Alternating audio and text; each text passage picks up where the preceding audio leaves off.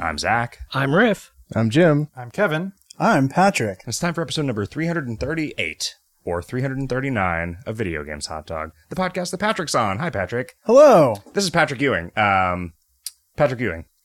I was are on the you? Dream Team are in you and what do uh, you do? '94. I'm an NBA Hall of Famer. I'm guessing that our listeners do not know. I played on the nine Knicks. Yeah, I wouldn't You're, know you're probably the one that they know about if, they, if they know about one of them. Uh, yeah, I uh, I make video games with a little outfit called Chance Agency, which I started uh, working on a game called NeoCab. And before that, I was on Team Firewatch with Campo Santo. What did you do on Firewatch? I did a lot of little things. We all did. I, I did all the like uh, dialogue tools, um, and a bunch of gameplay programming. Um, worked on localization, made props, wrote filler dialogue. What's a prop you made?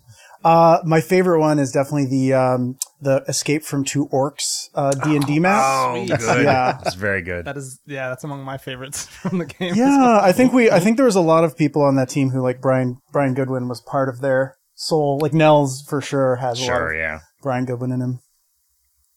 Um, yeah, in your new game, uh, b- people are talking about it like it's the second coming of justice in, the, in the media. It's like this game is really going to teach us something about. I, I feel a lot of pressure on your behalf, uh, based on based on the the sort of gravity the the press is adding to it. And I mean, Yeah. having known you like since the time when this was just a sort of idea that you were floating around, and uh, it's yeah. So what's your your game is NeoCab? And That's it's, right. Uh, It's an It's like expose about narrative. the gig economy, right? Yeah, it's gonna blow the whole doors wide open on that gig economy. it's finally going to fix it. Yeah, finally Travis K, K whatever is going to Travis Kalanick's gonna lose his job. Yeah, Do you say Big Kalanick? news. I just never said that out loud, Travis but it, Kalanick, it's, yeah. That's what I say now. That's definitely in the like transmetropolitan uh, parody version of him. Is Travis change Kalanick. it. there was some big news today or yesterday with Uber's always ha- creating its own bad no, news. no about your game. Oh, uh, oh yeah, yeah. We just uh, uh, signed a publishing deal Oh, with um, uh, Surprise Attack, who's just been rebranded as Fellow Traveller, Uh-huh. and they're an Australian-based uh, publisher who uh, is now like doubling down on focusing on narrative games. what else have good. they published? Uh, Orwell is probably the most recent Oh yeah, one. okay. Um, Does which this mean you have to rewrite your game in Australian? I mean, it's still bugging me. I have to use two L's in Traveler. Oh, Yeah. it feels so wrong. Oh wait, is that a like a British English versus Yep. American English? Yep. Thing? I Ah. hate I hate the single L traveler. It has bothered me my entire Yeah, life. right? Awful. So like the the uh, g- the Gygax like sci-fi pen and paper game was that just Traveler with one L? I was just wondering the same thing. I think that might have had two. I don't know. I, my only exposure to that was I have one of the like choose your own adventure books that was in the TSR properties based on that called Villains of Volturnus, Hmm. but I never had any of the source books. I had a bunch of the Actually, source no, books, I'm but always- never played it. I'm actually wrong about that. It was Star Frontiers, not Traveler. I don't know anything about Traveler. Was, was Correction villains- issued, was it guys. villains with one L. Uh, yeah, it was. it was actually just a, American. this is the French guy named Villon You know, who was. Uh, And we're back to Jean Transmetropolitan. yeah, yeah. Um, Traveler's, So, uh, Traveler's actually a decent, uh, a decent solo RPG because you can just make characters because there's a decent chance that they'll die in the process of character creation. I feel like that was always the urban legend about pen and paper role playing games is that this one, there's this one system that's like, it's so harsh. Its rules are so chaotic. There's at can- least you two specific ones that I know of that definitely have that, and Traveler is one of them. Yeah. Wow. What, like, What is the benefit of that? yeah, I mean, it's fu- like, it, clearly we're talking about it. yeah, I, I don't know. I don't know what the years it's, later, it's true. interesting. I don't know. It's it, in Traveler. The why why it happens is because you're rolling up your uh, uh, your character's history, which usually includes some like military tour of duty, and there's just a chance that you get crippled or killed in the process of it. Is, So- is death does death prevent you from playing that character? Uh, yeah, you pretty much. Well, I mean, unless unless you just re-roll, but, techni- I mean, there's not like a- technically you- speaking, you're supposed to You died in this scrap it tour of duty, and over. now you're now you're a robot controlling the, Yeah. the superstructure of your former body. I mean, that's or your your consciousness was downloaded into a lipstick tube. a lipstick tube. yeah, What? I mean, you were smuggled out of foreign soil on some sort of like I see. hard. You're thinking of the, oh, the okay. shaving cream can in like up Jurassic some Park. prisoner's butt. You mean? right. Yeah. Exactly. Oh, okay. All right. Lipstick tube. That's it. That's I the don't thing. That's, That's, that's like, like a that's a classic spy container. okay. That's true. okay, sure. I'll give you that. Yeah. If I think about what's a spy in Cigarette case. lipstick tube. Yeah, cigarette case is good. Uh, Patrick, did you uh, did you play pen and paper role playing games when you were? I did, younger? yeah. Um, play? I played a couple weird ones. I played a little D and D, and then I played Mythus. Hmm. Mythus. It was it was one of Gary Gygax's like also rans after getting kicked out of TSR. Um, I don't know what the story was. yeah, Mythus. It's uh, it was fun. Yeah, I mean it was a lot like D and D. I think. Um, was it? It was just like fantasy, like Yep.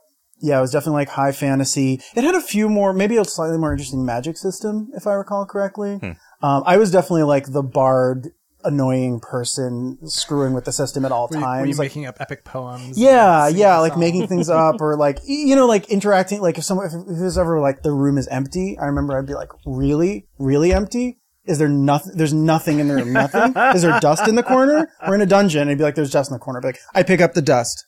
I have it on my sheet. I was just really, really disruptive. okay. Sorry. no. I mean, that's. I feel like that's why a lot of pen and paper role playing just doesn't work. Because like the kind of kid that's going to be like that is the kind of kid that's going to want to play pen and paper role playing games, right? And then, Right, right.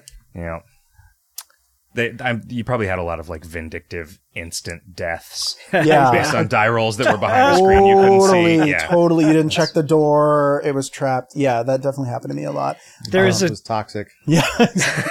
there's a tweet I saw today that said the way you win Dungeons and Dragons is by being the first player that the DM says "fuck you" to. that sounds right. Huh. Yeah, I win. I, your your advice for role playing riff that you tweeted out the other day certainly made it less fun to play with you. What, what, Oh, the the Just barbarian. on- yeah, that was only today, ever yeah. playing an idiot barbarian who's named after th- whatever noise his weapon makes when it cleaves a goblin's Yes. skull, and who is always just a bellowing butthole. Well, it's it's good because like if you're not very good at uh at at uh, uh, role playing? uh, Riff, words, riff, quick, Holy come up with a reason you're bad at improv. improv, right? That's the word I was looking for. If you're not good at like improv or or doing dialogue in character off the cuff or anything like that, it's good to just play a real dumb guy, and then you don't have Wait, to. Wait, is that worry why about your it. name is Riff?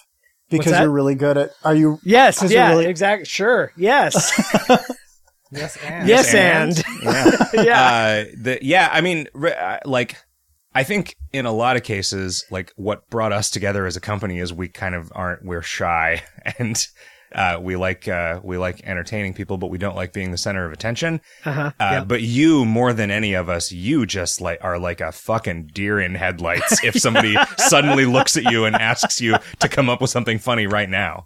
yeah. um, oh, it's We're, all- we're all like that to some extent, but yeah, like you, I can, I just, it, it, it hurts. It hurts my, it hurts my heart because I'm sympathetic and I want you to be happy, Riff. Oh, that's sweet. What have you been up to? Have you been doing anything that makes you happy? Uh, well, actually, yeah. The the other day, well, actually, last night, uh, I went to a birthday party for my high school friend Nick, who lives out here. Um, and the a few episodes ago, um, in our what what you've been doing segment, I mentioned I'd been working on a thing, but probably shouldn't talk about it publicly, uh, it, because it was uh, it was a birthday present for Nick. Um, which was uh, back in high school. The two of us designed a uh, this weird card game called uh, Leviathan, uh, just basically as a, as something to have to do when there were like six of us sitting around in the coffee shop or at the the food court at the student university student union. Um, and it occurred to me like last month that I didn't have a copy of it anymore, so I decided to. Uh, uh, to graphic design up a proper deck of it and get get a half a dozen or so of them printed out on uh, makeplayingcards.com and it, and then I was like, oh yeah, Nick's birthday is like in the middle of the summer, so so I like rush jobbed it so I'd have it in time for that. Can you explain what makeplayingcards.com does? do do you need me to? no, but No, Riff, you were being prompted to make a joke. oh, Come on. well, buddy. yeah, that was my joke. I turned it back on you. Did did you have some way to mispronounce Leviathan when you were a kid, or did you pronounce it correctly? Uh, gee, now I'm unsure of myself. I have I've always just pronounced it Leviathan. Is there another way to pronounce it? I'm just curious. Le- Leviathan. Is Leviathan from the Bible? I'm not Yeah, sure. Yeah, Leviathan's from the Bible. And was it, it was just like a whale or something? it was like a Bible, giant right? beast with very non-specific features. Yeah. Some people think they're dinosaurs. Poorly Some like defined. young Earth creationists. I see. So monster people who are like, thing. de- there were definitely dinosaurs at the same time there were people. Yeah. When there were two sets of footprints in the sand, one of them was definitely was a set of Leviathan. brontosaurus footprints. Yeah. Yeah. Do you think that's the same fucking seagull every goddamn afternoon, just I think it's a bird shrieking? in a cage in It's- an apartment. Oh. Really? that's my. I, because it's you know, my evidence against that is that no one has suffocated that fucking bird yet, mm, which yet. makes me think it's on the roof. some people love birds. Yeah. and, and appreciate the squawking that they make in some way that I do not. I mean, I like a bird when it like says whatever lewd things its former owner said, or Okay. like helps Choo you solve a choo, mystery. motherfucker. We don't have to kill the bird. We could just go free the bird. That's true. That would We could just start basically kill the chanting bird. "Free Bird" True. until somebody does it, waving our lighters back and forth. Patrick, have you done anything non-video game related for the non-video game anecdotes section of our podcast? Oh. God, In your no. life up till this point, have you done anything that might be of interest to our listeners? If I was, I was probably thinking about a video game while doing it. Okay. and, yeah, mapping it onto that. think about video games a lot. I do. I do. Yeah. I think I'm sure all, all of us here. Yeah. What's your um? Was Firewatch the first game job you had? Yeah. Yeah, it was. You were like, I'm I'm piecing together based on the little bit that I know about you from from like having been near you a lot over the last few years, but not spending a tremendous amount of time talking to you. You were like an early-ish Twitter employee. That's right. Yep. Okay. Yeah, I rode that startup roller Were you coaster. pre 140? Yes, I was uh 75. Okay. Probably 75. So, So- we were we were in the building with you probably. Yeah, we were there right Oh, for around the real? time they were hiring their 140. I remember we- having that uh, party. yeah, Um, we- that, we kid- were- that guy also quit like a few months later because the company was very weird we- at that our- time. our- my joke was that they had run out of desk space, and so his desk was just outside the window. Uh-huh. Um, uh, our it was a it was a video games hot dog listener that took us there. His name was Robin something, and he was like a one of the data center guys uh, at He the eventually time. started working with Zynga, as I recall. Okay, we didn't go on a tour of Zynga though. We did not go on a tour of Zynga. Patooey. That's what I say about Zynga. Hey guys, it's a 2012. Uh, it's 2012 Attitude Hour. Zynga sucks. They're Zynga- still around. Zynga's making probably fine. games. Yeah. right? Oh yeah, they own that like massive building, which I'm sure they no longer can fill with. humans. Yeah, I, at one point I remember seeing like a think piece is too generous, just like a headline that was like Zynga's building is now worth more than the company. yeah, Makes um, sense. I wonder if they paid it off. Like, did they? Do you think they own it outright? that's a good question. oh Even if god, they do, though, the taxes on it must be ridiculous. that's true. Unless they got some like sweetheart deal with the mayor. as tech Eh. Corporations don't companies play taxes. Tend to do. Don't yeah. play taxes. homie, homie is to that as corporations are to taxes. I remember that from the SAT because I took the SAT when In Living Color was still on. It's really dense. That was Anyway. really. There's a lot of inward of unpacking. central What have you been up to, references. Jane? Yeah. So I discovered recently, um, now I'm now pushing forty. I discovered sleep masks, the thing that you put over your eyes when the light's too bright and you can't sleep. Oh yeah. Do you find yourself in that situation a lot? Uh, so what usually happens is they'll stay up till like three or four a.m. Oh, and then the sun rises. and the the fucking sun rises, yeah. And Okay. and I will like I'll sleep until I have to get up to pee, and then I won't be able to sleep again. So you're you're not interested in like blackout curtains. Uh, I I think, I mean that was a thing we were discussing, and then I realized I could just get could a blackout curtain it. over my face. right. Yeah. You could just get like f- jet black contact lenses. Yeah. And leave them in all the time, and then None more goth. None more goth. Oof, that's uh, that would be a good look. You could also just face uh face into your pillow when you're sleeping. Yeah, I mean, I, I you run out of comfortable Air. positions Yeah. when you're trying to face away from the sun. Uh, and I have discovered that I sleep probably about an, like an average of an hour more per night when I'm using this. Like, Is that desirable? Like, do you, do you Yeah, feel no, I- like you've I am- been sleep deprived for? yeah, for all my all my life, basically. You could try going to bed earlier. Oh no, I couldn't do that. well, you could. No. that's uh, I. Mm, This is eh, I've extremely been- relatable. I've been doing this for a long time. Um, I do most of like my most productive work after midnight. I would, I think I would have a hard time. Do you feel an anger inside, like finding a tool that you could have been using for years, and only now realizing it and realizing the, the amount of like time that you've sort of wasted? Like I have, I definitely have spent like hundreds of hours doing a task that if I had had the right tool that I because I didn't know it existed, I could have done it in like mere single hours. And I mean, like, I- it just drives me crazy. Yeah, that I don't get angry. I do get like, oh, that's I. I will make jokes You about get it, like even. like how I started this by saying I was pushing forty. Okay. Uh, but like I, I do think about that as like, oh, this is dumb. But then my life's just going to be better moving forward. If you have to do that, Okay. if you have to do that task again, Sleeping. uh, you'll be able to do it faster. I mean, I think it's cool that there's still stuff in the world. Like, it gives me hope that maybe there's some cool thing that will make my life easier that I still don't know about, and that I still have like things to discover and do learn you, about. do you check in the future. lifehack.com or whatever? Uh, I I don't know what that. That seems like it's probably been co-opted by a porn site or something. So yes, Okay. every day. Uh, I don't. What's the la- when's the last time something like that happened to you? when I discovered that there was a tool Yeah, you that discovered could that there was some solution to a problem that you'd been dealing with in some dumb way because you thought there wasn't a better way. I don't know. Like Photoshop scripting, there was definitely some stuff that I used to do manually that I realized I could have just been scripting, and that could have saved me hundreds of hours. Hundreds of hours, really. Hundreds of hours. Yeah. Programming is full of dumb stuff like that. I think. Yeah.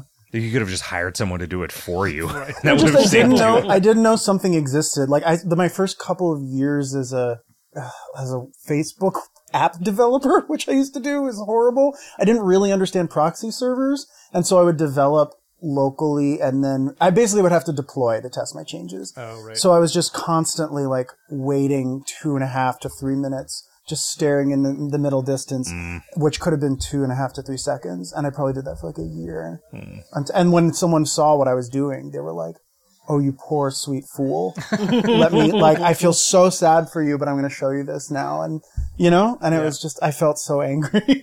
I was filled with rage. Well, I'm glad you're getting better sleep, Jim. Yeah, it's it's nice. It's one of those things where like I I feel like I'm probably my life is probably improved now, but I don't feel any different. But they say you can't tell you're sleep deprived from the inside, so like Hmm. I think the way to test it is to like take a standardized test now and also before I right. Because as of now, the only difference that you can perceive is that your life is just like twelve percent shorter now. right. Like, I mean, you could take a test now and then take a test in three months when you will almost definitely be sleep deprived. you'll stop doing this. Yeah. Like, uh, Well, no. Well, you'll stop doing it. You'll have a baby, but also, yeah. Uh, Put what the I mask want. on the baby. Oh yeah. Yes, Oh, baby yeah. sleep mask. Because the baby, will think it's night and then Exactly. yeah. yeah. As long as it's a white a- baby, standardized tests will work on it just fine. right. You just put Uh, a put a blanket over its crib like a bird. Oh yeah. Um, Problem solved. I want a sleep mask for nighttime, but I want it to go away before I wake up. I want to be able to sleep with my window with my blinds open so that the sun can wake me up, but I don't want the street light outside my house to keep me up. Hmm, uh, sounds like what you need is a BB gun.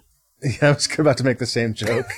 Uh, or just you could get uh, blinds that open at a certain time. Automatically. Auto- I think automatic that that kicking in would wake me up. But that's what you want. No, I want to wake up when the sun. I want to wake up with the sun whenever that is. like on foggy blinds- days, have- I don't want to wake up at all. Have the blinds uh, solar powered. oh, that's actually pretty clever. That's pretty good. Yeah. Just a solar powered winch that, that opens the blinds. Ah, Solar powered witch. Yeah, solar powered witch who casts a spell that vaporizes the blinds, and then a Amazon Go button to order me some new blinds. Do you want these installed? what do you suppose the most expensive, least disposable item that they will sell you an Amazon Dash button for is? Least disposable. yeah, Like it has, uh, like like a refrigerator. materials. Like, do you think you can get a Dash button for a Whirlpool? no, but what about a whirlpool? What about like a hot tub? Oh, hmm. Iron Have those on ingot. Yeah. That would cost them a fortune. They had to constantly ship you iron ingots for free. Yeah. Get your money's worth. I did once order a dryer to test the limits of Amazon Prime's free delivery, and they delivered it for free. Wow. Took like a week. They didn't do two days, but uh, all right. Did they have the dryer just walk to your house? They just they they sort of put it uphill from my house Right. and then turned it on, and it just kind of vibrated its way down the hill. Yeah, it needed to get over a bump, so they tossed a cinder block into it to get it to jump around a little bit. and then a guy jumped. Uh, he thought he was going to jump through a frozen pond, but he just landed real hard on his ass on it, and he yelled "Mine arsh, mine arsh," and then. Um, this kid David went to the dentist. Are you And, uh, okay? We're just filling the show notes with material now. Oh yeah, you're going to to link to all of these. So yeah, no, I don't. I don't actually know how to find the Mine Arch, Mine Arch video. I, guess I could probably I search for Mine Arch, yeah. Mine Arch. Probably someone in the video games hot dog Slack knows how to spell things in German. No, I mean I know how to spell Okay, Mine all right. Arch, but Search for that. well, have we reached the point where we ta- start talking about video games? Sure. What have you been playing, Kevin? Uh, not, well, I just haven't really been playing anything n- new. I continue to play a little bit of Horizon Zero Dawn, um, which is fine. Have you gotten to the like open world portion of it now? I think Do you feel? I'm I'm out of the. I'm, I think I'm still in the embrace, but I'm outside of Mother's grasp or whatever it is. Uh, So you start out in a grasp, and then you go to an embrace, Yeah. Hmm. and then you go to sort there's- of like a place a, called Tut- like chilly Touch. distance, and uh, Yeah. Uh, there's like there's the I got to a place where there's like some sort of like time trial to shoot stuff off of robot animals and stuff, and I'm like, okay, clearly this is where. they're- wait, like you're riding an animal, or like they have stuff on them, and you're trying now. to shoot You it can- off of them. I just learned how to like how to like ride the robot animals and stuff. Like it's What's the fiction? Why are there robot animals? uh, that is not yet been explained. It is a post-apocalyptic world where like the modern world is well old at this point. So it, I'm guessing a thousand years, five hundred years after today. But like they're pitching, like, do you think they're in like a Westworld where there were just robot cows? I don't think so, but I don't know. That it is weird because it seems like the robots are grazing on grass and stuff too. for some reason. I it yeah, I don't know. It that part of the world building I haven't gotten to. It doesn't make a whole bunch of sense in its current. I mean, if you could make a machine that ran on, if you could make a car that ran on grass, and then when you weren't driving it, it would just sort of like amble around eating grass. Well, would that make the adage grass Right. grass, Yeah. or- Gra- grass, gas, or cash. Gra- no, grass, grass, grass grass or or grass, grass. grass, or Grass. grass. Yeah. Yeah, Yeah. no, Grass, that's grass, for free. grass. Yeah. I recently learned about a mechanical duck that was capable of eating uh, grass or eating whatever ducks eat and actually pooping as well. This was like a 1800s sort of automaton like oh huh demonstration uh, that was quite popular. What was the? Did it just like compress whatever it ate into little pellets, and that was what it pooped? It, So I think that like the Mechanical Turk, which was around the same era, there was some trickery involved where There's he an actual duck in there. he had just managed to armored miniaturize a duck. Right, yeah. yeah. yeah. Exo um, duck Yeah, I think he had essentially like duck poop pellets, and so the the food would go into one secret compartment, and then it would trigger the duck poop pellet to get squished out, and it would hmm, have like simulated. I've, I've definitely shit. heard of robots that will like. There was a robot that would. I don't know how autonomous it was, but it would eat snails. It would find and eat snails, and then power itself with snails, with snail meat. Just That's real? slow. Yeah, that was. So this is the beginning of Horizon Zero Dawn. Yeah. This is the I think technology. it must did be. they call it an escargobot? I- if they didn't, it's a crime. They should have asked me. Yeah. When was this? Probably 10, 15 years Oh, ago. okay, so this was a modern. This was a modern robot. This yeah, wasn't not like a- this wasn't a Mechanical Turk deal where they just have a, the a dude in there who eats pointing snails. There's a dude in there that just was being paid in snails to operate the the machine. right. Um, I wanted to play Semblance before the show, but I uh, I downloaded it and didn't get a chance to play it. Hmm. Ooh. Yeah, Semblance is that platformer that just came out from Nyamakop. Those dudes are everywhere. What do you mean they're everywhere? I am seeing uh, Ben and I think Sugar is the other guy. Uh, his nickname because his name is something that the press have a hard time pronouncing. Maybe that's not why. Maybe that's not why that nickname is there, but that is at least a thing that is true. We met him at um, South by South. South by Southwest, and he was like just a real tall, real charismatic South African dude uh, with a cool game. And I just like I feel like I have seen so much press about this game and about that company because they also decided to just sort of be a publisher. So I don't know what else they are doing, but um, they were all over the Giant Bomb E3 stuff. Semblance was at E3 also. You were at E3. Yeah. What Yeah. was what was it like being at E E3? Uh, it was way, it was better than when I went for Firewatch, which for whatever reason felt much more like the big, like giant crazy E3 and we were like dwarfed by that. Um, this was nice. It was like a s- small indie event. Like there's this thing called Mix where you just like meet a bunch of press folks and everyone pr- plays each other's games, play a bunch of cool games. Semblance was there. Um, I didn't get to play it because it was like, yeah, there was like lines for it and such. But, um, yeah, it was like surprisingly less horrible than E3 has been in the past. Did they just invent an indie arm of E3? Is that what happened? it's totally like a you know like a scavenger ecosystem that springs up and like grabs like little spaces nearby and, and actually has technically nothing to do with E3. Okay. Yeah. Wacky. Yeah. Yeah, the main E3, it's, that was weird. I had been maybe three years since I'd gone. It's still exactly the same feeling. Like, w- like multiple zombie based games who've paid out of work LA actors to dress up in zombie paint and jump out at you and terrify you. They're still doing that. Jeez. Um, it's junk, junk like that. It, Fortnite had like a huge quadrant of E3. They had like made up the the school bus and had like a turret and multiple people doing the Fortnite What dance the in full costume. value to that company? Because they're already the most popular game in the world, and the press is already talking about them all the time. Like, what is the like? Why spend a couple million dollars at E3 to do something like that? Like, I think they're just having fun with their money. at yeah, that point. agreed. Must have been a surprise because, like, I bet last E3 it was sadder at that shop Yeah. than it was this E E3. Yeah. Um, I wouldn't be surprised if they just spin off their engine department and becomes, becomes two separate companies. I thought Fortnite was just Unreal Engine. Fortnite is made by, isn't it made by Epic? was made Yeah. by Epic. Okay. Yeah. Yeah. I see. So you're saying Fortnite spin off Fortnite from the engine company. Oh, sure. I guess you could think of it that way. I mean, I, I think of like Fortnite has now taken over Epic, so they are that Epic is the Fortnite company. Right. But spinning off the new thing instead of spinning off the thing that they've been doing for 25 years. Right. Yeah. Remember how impressive Unreal was until you got past the first level and you realized it was just Quake? and you were like, damn it. This still isn't for me.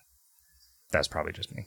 Uh, it was definitely for me at the time. There was nothing to do except shoot dudes. Yeah. Well, I mean, you know, what are the 98, Jim was into that. what are the big engines? There's Unreal. There's Unita. Unita. That's how I pronounce it. Okay. It's my southern accent. There's uh there's the Cry engine, right? There's, I mean, like Frostbite is something. What is, uh, what do they call? Radiant is the like Elder Scrolls game and Fallout. But is uh, that engine? Available to anyone outside of Bethesda? I don't think so. I think that you've we've already named the big three license like the ones that are trying to compete in the same space as Unity and Unreal. I think the other one is is CryEngine. I think those are Yeah. the three that like And so then and you there's, can like, download and Game start. Maker and there's like that kind of stuff. But those aren't those aren't going to be able to make the same kinds of games. There's Twine. Uh-huh. right. There's There's script. Ink. There's, Love 2D. There's um, uh, Pico Eight. Sure. Huh? Yeah. Yeah. There's Swole. Is that real? Is this something you're working the on? standard West of Loathing engine.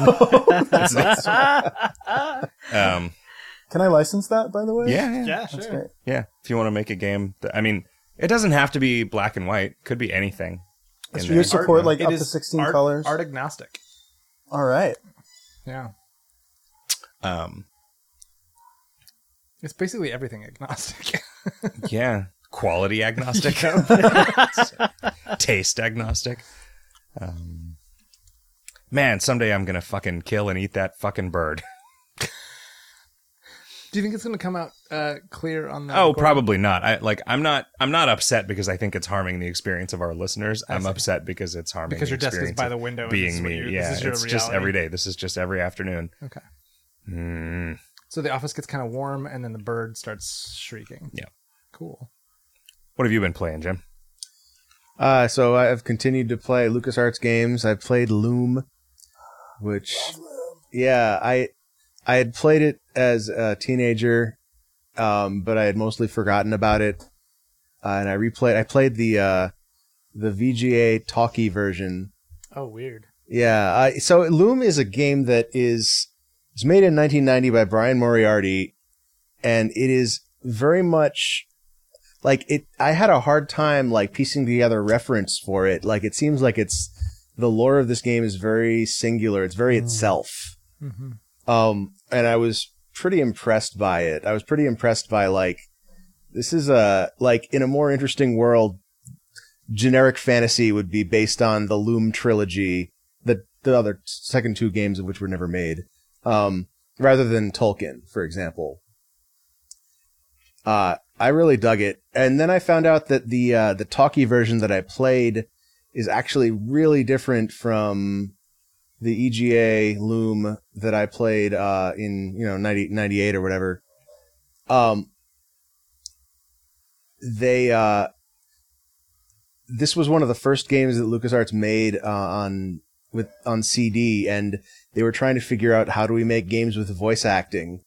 Uh, and what they did for that game was they actually made every piece of sound in the game be CD audio What? which meant they were limited to what like something like 70 minutes of music and dialogue. I have a question about that. yeah. So I know that a CD is 70 minutes long, but like 70 minutes of audio on a CD takes up the whole CD. So where was the data? Uh, what I don't understand is why on a CD ROM can there only be 70 minutes of audio? Is it like on is it like on every other groove?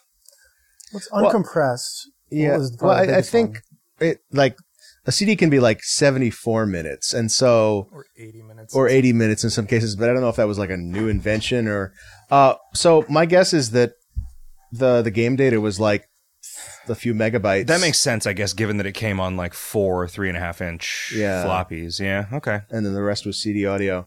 Um, and so to get all the dialogue in the game down to 70 minutes, they had to like do significant cuts. Speed read. Oh, yeah. no. That sucks. And so I was, there's a, there's a, um, a video on YouTube called Let's Play EGA and VGA Loom simultaneously. oh, wow. Um, and you can see like all the there.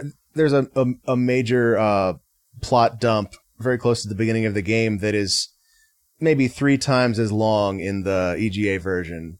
Hmm. There's so much more information there, but I also like. I really like the voice acting.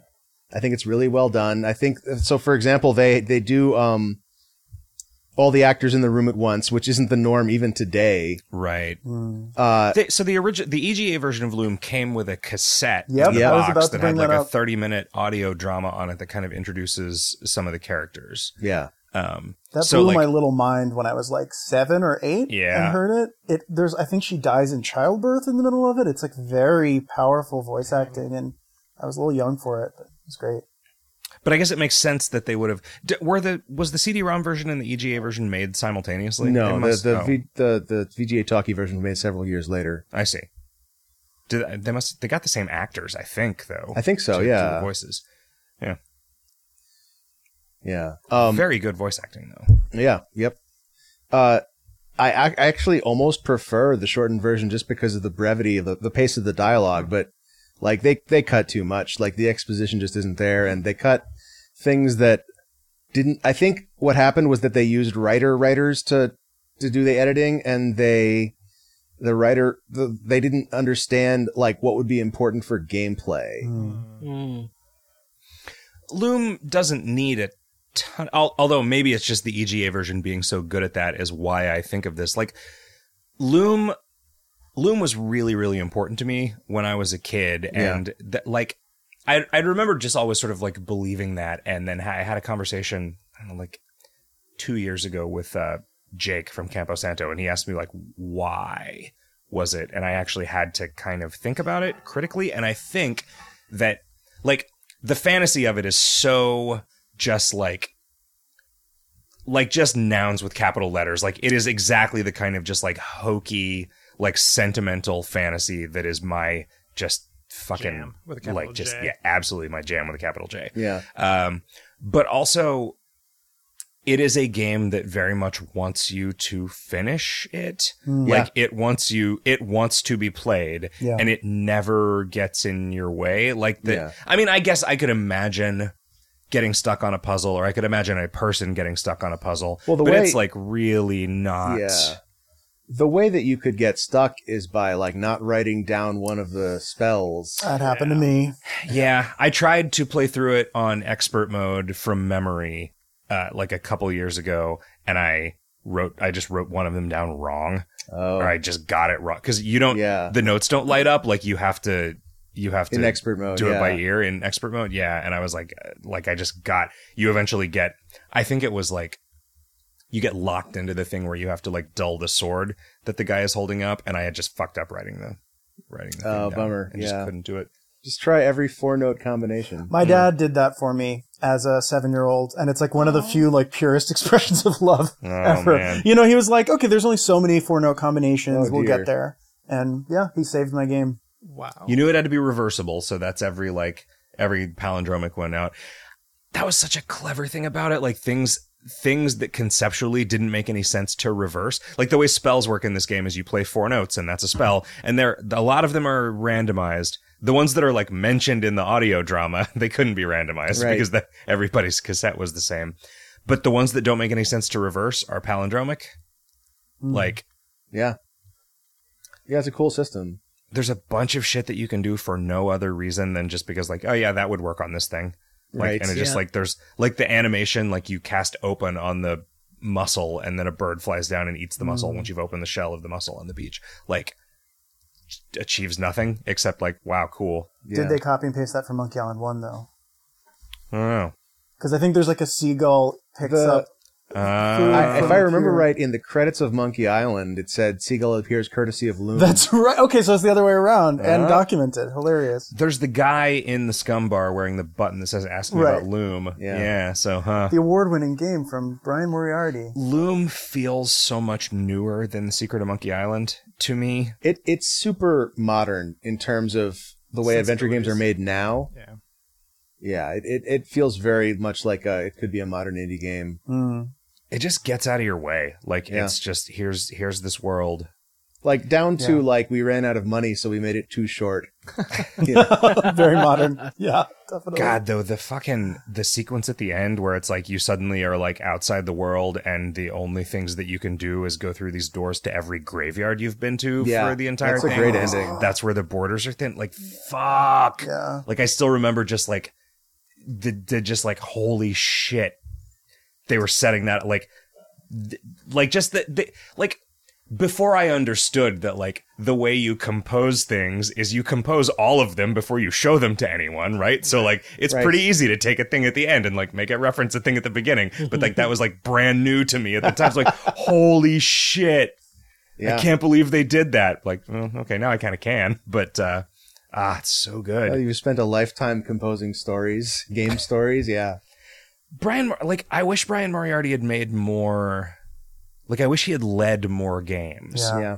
Like, he made probably the best Infocom game, and then he made the best LucasArts game. Like, I wish that he had, con- like, I wish he had made the best, like, id game. fucking, uh, what,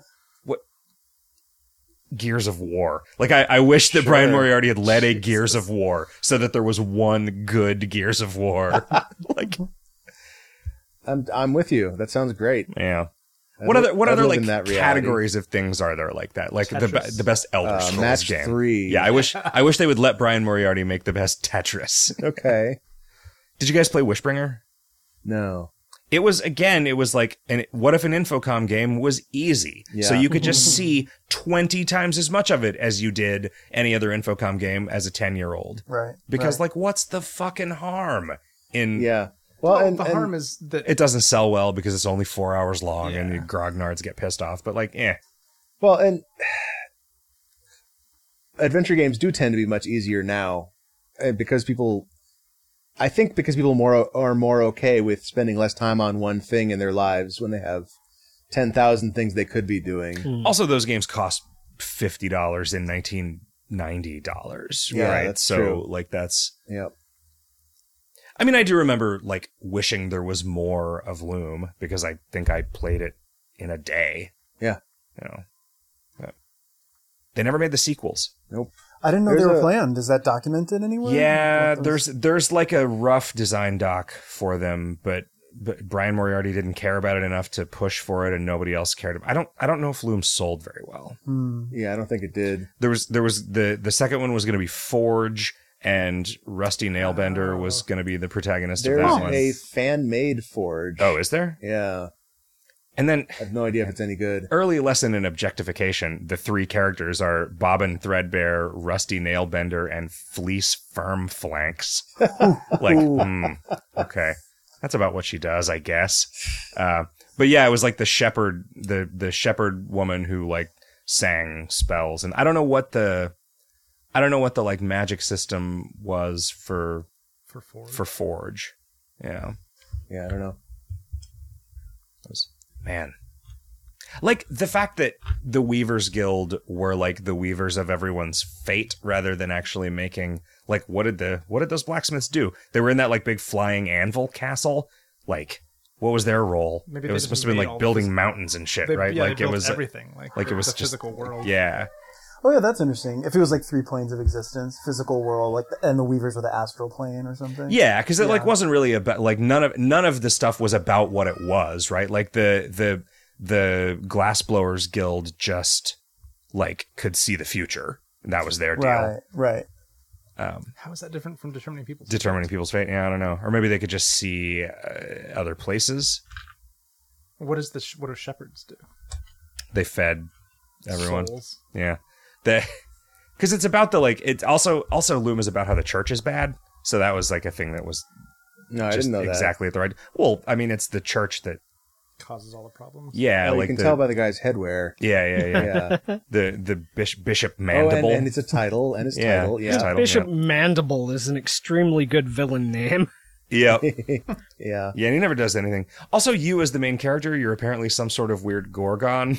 like, if anybody looks at you without Oh, your hood, yeah. they immediately you've got- just explode in a You're just a shadow. that- shower of yeah, gore. Yeah. Like, I forgot about that. yeah. That felt like a late add. That felt like a weird idea they had late in the production. They're like, okay, let's just do it, right? Yeah. It wasn't like in his Oh, lore fuck. Bible There's from not the a, beginning. We if we we don't have time to code up the elaborate pu- like solution we dissolve we devised to this puzzle. yeah. Yeah. yeah, it's plausible. Ah, man, that game is good. Who did it as an assignment Yeah. five years ago or something? So I played the um, FM Towns version as well, just to check that one out.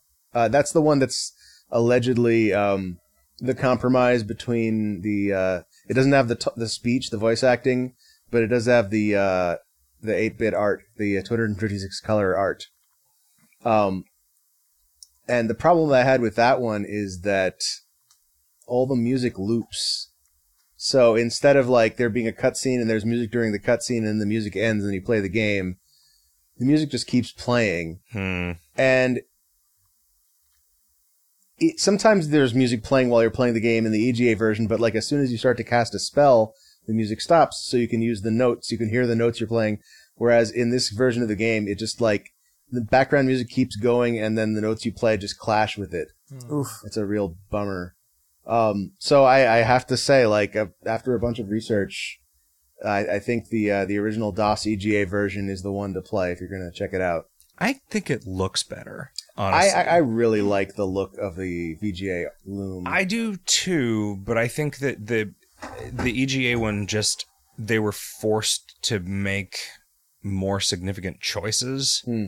in the way that things were uh, because I mean like So when you think of Monkey that Island the fewer colors a game has, the better it looks. do you yeah think? yeah that is my I, There's I a believe CGA that version too. well okay not down to that not down to that point the and I wouldn't have wanted to play the like early Mac version of Loom I guess Oh yeah, But- you know, I don't know. Like That- Monkey think- Island 1 is beautiful and when you think of Monkey Island 1, you think of this like beautiful game, but it is definitely 16 color EGA. I, right. I I played the VGA version of Monkey Island Really? too. Yeah, Huh. I think I played VGA originally. I think I even saw a post about this, and it might have been Brian Moriarty saying he preferred the the fewer color version. I can't remember. If it was Yeah, VGA. yeah. But he's He's like that. There's like this one leaf in the very first screen that you're Right. supposed to click on, and it's the only red yeah. object on the screen. Uh, it just stands out so much more. Yeah. yeah. There's that. I, I think so. I, I, I- there was a he did a post mortem of Loom at GDC, and that's on YouTube if you want to check it out. Hmm. Um, and he goes into it there. He talks about the leaf, and he just and, uh, he also talks about. I actually don't remember if he talks about like the cut content. Another thing that the, the talkie version is missing is that uh, none of the the close ups of the characters are there in in the conversations. It's just uh, it's always the wide shot of the characters like flailing their arms while they talk. um, and I think I don't know, but I think that's because they were uh, since when they were using the CD to play audio, they couldn't load the image off of the CD for While the close up. audio. Yeah, that's my hypothesis there. Such a weird era. Seventh Guest was like that too. There were some sound effects that were installed off the fly, uh, ins- were played through your sound card, and then there's some sound effects that were played only through the CD Right. drive. And it was really weird. I remember at one point, like if you wanted to hear the nice thunderstorm atmospherics, you, I, for me, for my configuration, I had to plug my speakers into the CD drive. Like it was Right? y- Yeah. Yeah, yeah. That I remember like having a sound card that was not configured to receive pass-through audio from the CD-ROM drive. yeah. There was a sp- there was a cable that you could run internally from the Yeah. CD-ROM drive to the sound card for that specific reason Yeah. for like 6 months. Right? and like you didn't always do it. like it didn't like if you bought like a Packard Bell, they would have done it, but like if you just had like a computer that you had built, like maybe you didn't know about that cable. Right. That was probably me. Yeah, it's I think I had a Sound Blaster, but no CD-ROM drive. Hmm. Is like the the last desktop configuration that I remember. I played Loom on the the the the PC compatible 8088 that I had at the time was a Tandy 1000 EX that had three PC speakers.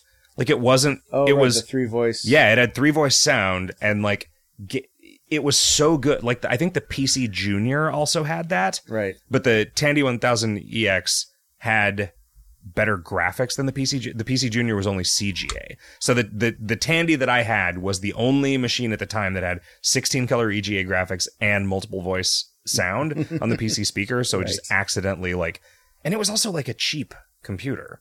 Like it like Radio Shack was like the discount brand even then. Yeah. Um, but it made the music from Loom, which is just fucking incredible. Like it was good even on uh-huh. the EGA version with no actual sound card because it's all just like Swan Lake. It's like the soundtrack to Yeah. Loom is just Tchaikovsky. Right.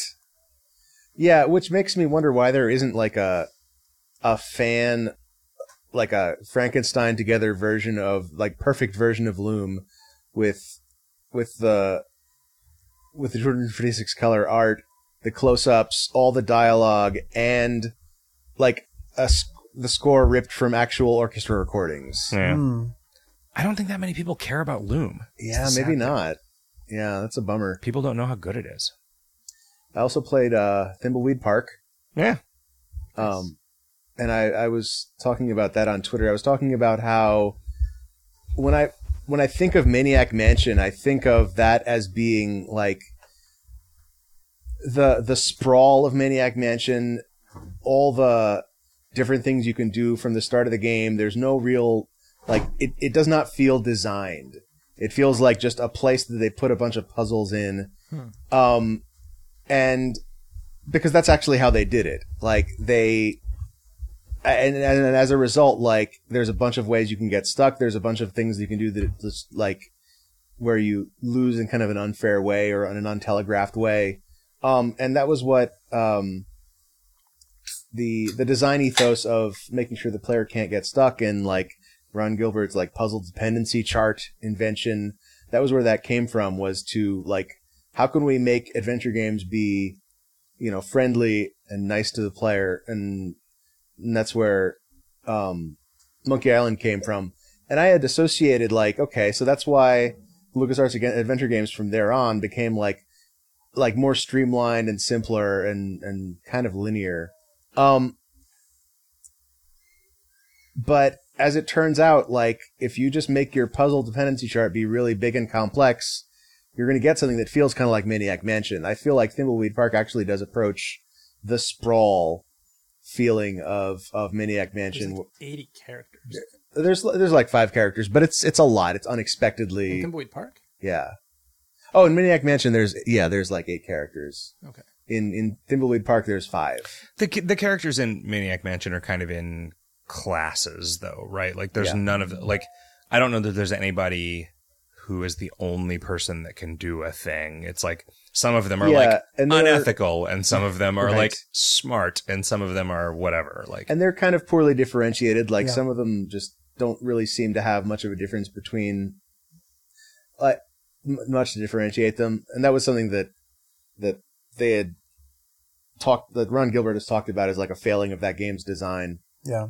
Um, It's interesting to see like Zak McKracken as a step between those two sort of ethos because Zak McKracken is way more linear, but it's still super bullshit in Yeah. terms of like 80s adventure game puzzle stuff, right. full of mazes. There's like three really big mazes Yeah. in Zak McKracken. Was there currency you could waste too by like flying around too much, like flying to the wrong place? I Would you waste believe money? so. Yeah, I believe it costs money for you to move in the world, and I don't know that there was any way to get it back once you. Right. I don't remember how you How did got they solve it. for that? There must have been some way. If you were like stuck in Buenos Aires and the puzzle wasn't there, and you were out of money. There must have been. I don't know, I don't man. know. It was I the think- '80s. Maybe that that was- Maybe they were like, yeah, I think start maybe over. you were just stuck. Yeah. Yeah, I mean, Fun just like the old, the old Infocom games where you could solve everything to get you to the end of the game, but if you didn't do it efficiently enough, you'd starve to death before the last turn or whatever. Right. It's just weird that Yeah. that came after me, uh, Monkey Island 1, where it felt like they first sealed up that problem. Would Zak McKracken was later than Monkey Island One. I thought so, but maybe I'm wrong. I don't think so. I think Okay, Zach yeah, McCracken that was. sounds act- right. I think Zak McKracken was still a Commodore 64 game. No, I think you're right. It was probably the one between me and It was and it was like 1. in the in the Maniac Mansion mode, the MMM. They Right. called it. That's the, what the three M's in SCUMM stand for. Yeah, Leave off the last M for monkeys. uh, with the big characters. Right. Right. They were all sort of like. Yeah, it's weird. Like Loom and Monkey Island are definitely like they feel like a different engine, but they straight up weren't. Right? Like they're all SCUMM games. Uh, I think the the difference feels it. Apparently, they had invented a way to compress dithered art, and that's a big that that's a big difference between the the way those two those that the first pair of games and the second pair of games you were talking about. The like Lumen Maniac and Loom and, Monkey Island both had dithering, uh, and so they didn't have just the the, the loud EGA colors, um, and Maniac Mansion, Zak McKracken did not. They just had the whatever colors the hardware provided. That's what you got. Um, and I think the the other part of that, that what feels like a difference in engine is just a difference in platform. I think Loom and uh, Monkey Island just weren't on the Commodore 64. They didn't have to support that, and so you could do more stuff. I originally played Loom without a mouse, but you were moving a cursor around with the Yeah. arrow keys. Like it was it was just a fake mouse interface. Like you couldn't you couldn't like tank controls, Yeah, that's weird. you know. Could you move uh, the, the characters in Maniac Mansion with the arrow keys? I don't remember. Yeah, I think there was a similar thing. Did the Commodore have a mouse? I well, I had a Commodore 128 and it had a mouse. Hmm. So I know that much. You, you definitely couldn't count on there being a mouse. I bet it was the same. I bet you were just moving the reticle with the arrow keys. yeah, maybe you had a joystick. Boy, what a pain in the ass. Yeah. Well, lots of people played Maniac Mansion on the NES too. Yeah. Oh yeah. The mouse peripheral for the NES was pretty rare. There was one for the SNES. Came with Mario Paint. Yeah, it was a it was a going back to that's hard because it's a ball mouse. So it, it's still it's gonna get stuck until you have to open it up and clean it. Man, I don't know if ju- I don't know if everyone had this problem or if it's just like people like me with sweaty hands, but that was a fucking nightmare. Just having to like open up your mouse and scrape all the shit off the rollers like once a week, or your mouse Yeah. would just hmm. eventually stop working in an infuriating. I always kind of enjoyed yeah. it. Yeah, it's It's very, Very satisfying. Yeah. unless you got shit to do. What what is the gunk that accumulates on your mouse and like under like in the area where you are mousing on your desk? It's just Mostly Doritos. oil. I, I would Just- assume it's yeah. like Yeah. it's Skin. dust. Yeah. Dust But and it's like skin and oil. It's compacted in a into like a weird gray. Yeah, that gray paste. Yep. Like a fudge. That's Yeah. you. That's leftover just you. It's just man fudge. yeah, it's. That's You can just send it off to a lab and get it analyzed. I did eventually learn that cloth mouse pads, as opposed to plastic mouse pads, made it way better. Oh yeah. Yeah. Um, I don't like mouse pads. yeah, I know. I don't like I don't like being told where to mouse. Sometimes I want a mouse on my leg. Sometimes I want a mouse underneath the desk. If you're mousing on your leg, you definitely know where the gunk comes from. For for years and years, I used a Beavis and Butthead mouse pad that my mom got me. Uh huh. My mom has a handful of things that she just knows that I like, and it, it's fodder for Christmas presents. Beavis and Beavis and Butthead being Butthead is one of them. yeah, it's Um, weird. It's She good. got you Beavis and Butthead Monopoly. No, she got me some Beavis and Butthead boxer shorts once, and uh, Oh, um, those are pretty good. And um, and then and then they came in a tin with Beavis and Butthead on it that I kept my weed in for a long time. Thanks, That's- mom. That's appropriate. Yeah, yeah, thought so. I thought so too. She listens to this podcast, right? No, she does not. it's legal here, mom. Bo- boxer shorts are. Anything else, Jim? Oh, we didn't actually talk about Thimbleweed Park. Oh, right, right. Uh, Thimbleweed Park is the game that Ron Gilbert kickstarted, uh, uh, in like 2014 maybe, as like the, uh, it will be like a new LucasArts game that you just discovered. Um, and it's, it's pretty good. It's pretty close to that, I would say. Like, I think they, they nail the feel of it. Um, it's a kind of a noirish detective story that balloons into being something else. And then I don't know if I, w- I don't know if I was into the ending. It's it's kind of like going for the same sort of thing that um the ending of Monkey Island 2 did, which I really dug at the time. Uh I don't remember the end of Monkey Island. Monkey Island 2, okay, Monkey Island 2 spoilers. You've been um looking for the treasure of Big Whoop the whole game and uh LeChuck has been trying to he, he eventually captures you and um and you what do you, you escape and by escaping you find the treasure and then you end up in this like underground bunker where you create a voodoo doll of LeChuck and then like rear, tear off one of his arms and it turns out he's your brother. And then it, you take off his mask and it's your it's your older brother from childhood. And then suddenly like and th- then like a, a janitor finds you i think. Yeah. and then you walk out into a theme park called Big Whoop, the treasure you've been looking for, and there's your your parents are out there, and you're like uh, you're like eight years old, and your older brother is there, and you you react to this kind of like half like confused about what's going on, and half like whoa we're back hi, hi mom and dad, um, and that's kind of the ending. So the idea is that the experience of playing the first two Monkey Island games was you just being a child in some sort of immersive theme park ride. So- or fantasizing about it. So that's Okay. that's Yeah. my head canon that it's a Calvin Yep. and Hobbes kind of a thing. okay. but I don't know if that's the intent. The intent might be that because there's also like hints that this might be a, a spell LeChuck has cast yeah. on Like I feel like the the last shot is the sort of typical the LeChuck character turns and looks at the camera and his eyes glow red or Oh something. yeah, like yeah, that. that that does happen. Yeah, there's like lightning that comes And out. then like in the third game, um, that that's the canon uh, of that ending is that the, that was a spell he cast that you escaped from. Hmm.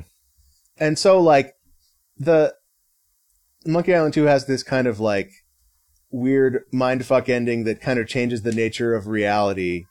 Um and Thimbleweed Park kind of tries to do the same thing but in a way that I think is a lot less interesting. Uh, and I don't want to spoil that because I because it's a game that was released like last year as opposed to 20 years ago. I really enjoyed the game, and I don't feel like that ending messed it up Okay. in any way. It's just kind of Yeah. it's just kind of a non. It felt like a non-choice as opposed to like deciding how the story was going to end. But like, I don't know. Yeah. It's it didn't feel like that to an extent that I felt like actually detracted from anything. Like, I ended up towards the end of the game like starting to look at spoilers because I just didn't. When you played it, did it have the hint line? It did not have the hint line. Yeah. Uh, Ron really begrudgingly added that after, and also like the the easy mode where all the like half the puzzles start out Well, solved. that was that was there. I think when? I Okay. yeah, but I didn't want to play on easy mode because you lose a bunch of content that way. So I I played it on easy mode because I remembered like I had played Monkey Island 2. I've, I've played Monkey Island 2 a bunch of times because that's who I am. Um, but I I just to check it out. I played it on like what's it what's it like on the easy mode, and I remember being like it. All the major cutscenes are there. All the places are there. All the interesting like character dialogue trees are there. And what's missing is um, the puzzles. Um, and I, I played this game that way, thinking like that's probably what's going to be missing is just like the annoying bullshit that gets in the way of the stuff that I, like of the cool like background art and the dialogue trees. Um, and I don't know if that's true or not. Um, but when I decide to replay it again in a few years, I can play it on hard mode and and I'll already have solved half the puzzles and then I get to do the other half. Yeah, that game really didn't grab me. It, and it made me feel like, oh no, I've changed as a person. Because I loved LucasArts games growing up, and still I'll replay Loom every few years. I'll replay Monkey Island one or two every few years, and then I really wanted to like that, and I was like, this is exactly like a a classic LucasArts adventure game, but without the nostalgia vibe. Hmm. It's just not doing it for oh, me. interesting. Hmm. Yeah. I'm I'm super into the old LucasArts games, but I haven't got around to playing Thimbleweed Park yet, and I think partly it's just because I'm really not into the art style of it. Hmm. Really? Yeah. Do you, so you just don't have any nostalgia for Maniac Mansion? No, I don't actually. The, I think Huh. Maniac Maniac Mansion is one of the few LucasArts games I never played, so that's kind of exactly it. But yeah, I I kind of don't like the great big heads on the tall narrow bodies Yep. like that. It's real weird and disconcerting to me. What did you think about like the swords and sorcery Super Brothers? That was okay. I like that a lot. But the That's those, more those like a characters Sierra. are really that's more like an early Sierra game thing. Like their heads are tiny. Their heads are like four pixels. Yeah. A Super But, their- Brothers but their head. bodies are all spindly and Yeah, Right. the Sierra games Yeah, had the, it's the, the, Sierra conflict games were like between the, big ones round head and the small thin body is is the I see. problem. Sierra games were good. Yeah, that's what I grew. I grew up on the Sierra. Yeah, me too. I, I did not play many of the LucasArts. I had. I had Maniac Mansion and Zak McKracken as a kid, but I never played Monkey Island until I was an adult. I played the the LucasArts game that I remember playing as a kid was the uh, Indiana Jones. Yeah. That- Oh, that's yeah, LucasArts. I've never played any of those. Which, Yeah. which, which Indiana Jones game was it? Last It was Fate of Fate of Atlantis. Atlantis. Last Crusade. I think. Yeah. Okay. Oh, I Yeah. love. I ate that game for breakfast, lunch, and dinner when I was six years old. I had the little game diary that it came with Oh, like the nice, best yeah. feelies, and it was like filled with like wood cuts of like Grail lore and handwritten notes and stuff. And I would just carry it around with me. I I played that game before I saw the movie, so when I Mm. saw the Indiana Jones movies, I was like. Oh, that's me up there. I, you know, because I'd already invested so much in being like a you know eight That's- that's inch high really good, character. yeah. I remember being stuck on the uh, near the end on the like puzzle where you're supposed to like take the leap of faith or whatever. Yep. And like spoilers, the solution to that is to immediately when you get on the screen to just immediately start walking across the other. If you pause at all, your ability to actually cross the screen. But because I'm like a hesitant, sort of very careful player, Oh, like, I was. Mm. I would like go there and I would try everything I could think of, but that like you just can't hesitate. You just need to go. Um, That game had some bad design elements. That's- It had that's an literal pixel hunting too, Yeah. like one single pixel Yeah. in a giant library shelf. I remember. you know, Thimbleweed Park has a, a little bit of that. I mean, it has a like you can hold down tab to see the hot spots. But one thing it has that's kind of neat is there are a couple places in the game where there are extensive bookshelves, and basically every like one by eight pixel column is a separate hotspot, and you can mouse over it Oh and my see the title of a book. Those are that was a Kickstarter reward yeah. was to name a book. Yeah, yeah. Uh, That was a great way of doing a bunch fun. of Kickstarter bullshit. That Yeah. and the phone book, Well, 'cause- and- because it didn't get in the way of playing it at all. yeah. If you didn't like, Yeah. and, you could click and listen to Cole. Uh, Right, right. You can as you could call you could call those numbers and get their voicemail message. And uh, the books, uh, a lot of them, I think maybe all of them had um, like the backers would submit like two pages of text that you could Oh, open it up and read. that's wow, I didn't even realize that. That's nuts. Yeah, yeah, that's a lot Wow, of even just vetting that. yeah. I, I think they probably must have not. There's probably some real serious Nazi shit in there somewhere. Well, it's uh, Yeah. uh it, it, it, it's probably meaningful that most of the not not most, but a lot of the backers were German, Mm, so they, they've got that uh, Oh, that cultural background of like anti-Nazi laws. yeah, exactly. I guess that's probably true, right? Like Germany is by far the biggest non-English speaking market for West of Loathing, and like when I pointed that out, uh, Jake said, "Oh yeah, that's Germany is the market for goofy Adventure games. English language adventure games. Yep. Like that's that's who's going to buy it of non-English speaking people. Like, Yeah. okay, Huh. wonder what that is. What is it about the German national character? Yeah, it might just be a cultural thing. It Something might that just be gets like, in the way of pragmatism is like a fun challenge to. Yeah, I I don't know that there necessarily has to be like a a reason so much as that this is what happened to get popular there. Yeah. Yeah. But to stay that way for decades. I mean, I guess, Yeah. you know, what is it about Jerry Lewis that makes him popular in France? Like, uh, I don't know. David Hasselhoff. What what do, what does West of Loathing have in common with David Hasselhoff to both be popular in Germany? Or like Both Euro games. cars. When people talk about Euro board games, they're usually talking about German German board games, yeah. Yeah. They're often so like dryly themed, you know? It's Yeah. not like like when you think about a board game where it's like I'm casting a fireball at a fucking goblin, like that's Ameritrash board Right, games, right? right. That's not like I mean, is that Ameritrash board games or is Monopoly Ameritrash? Mm, well, I think Ameritrash is typically the like super like theme first, Yeah. like you get way more powerful over time, kind of like modern board game. Like, Yeah. Yeah, where you feel like Reiner Knizia adds the theme as the last step before shipping. Like he's Right. figured out a perfect like mathematical palette. Right. And he's like, he's just uh, just playing with numbers, Right. like like plain cubes with numbers written on them is all the game is. Before, yeah. uh, what have you been playing, Patrick? Um, I've been playing some uh, a bunch of little things, like kind of bouncing around. I've been playing um, Link's Awakening for the first time Nice. um, on my Nintendo DS. Yeah, it's great. It's so good. It's just like really all the 2D Zelda games uh, down like pared down to like the simplest thing, elements, and I love that. Um, I've been playing this game called uh, Wiz- uh, what is it called? Wizard of Wizards of Legend for the Switch, which is a terrible name. I almost didn't play it because the name is so dumb. Um, but my friend recommended it, and I love it. And I play with my girlfriend um, pretty much exclusively. It's like an action roguelike um, pixel art style with yeah Is this the game that's that's trying to be like Zelda One as a roguelike?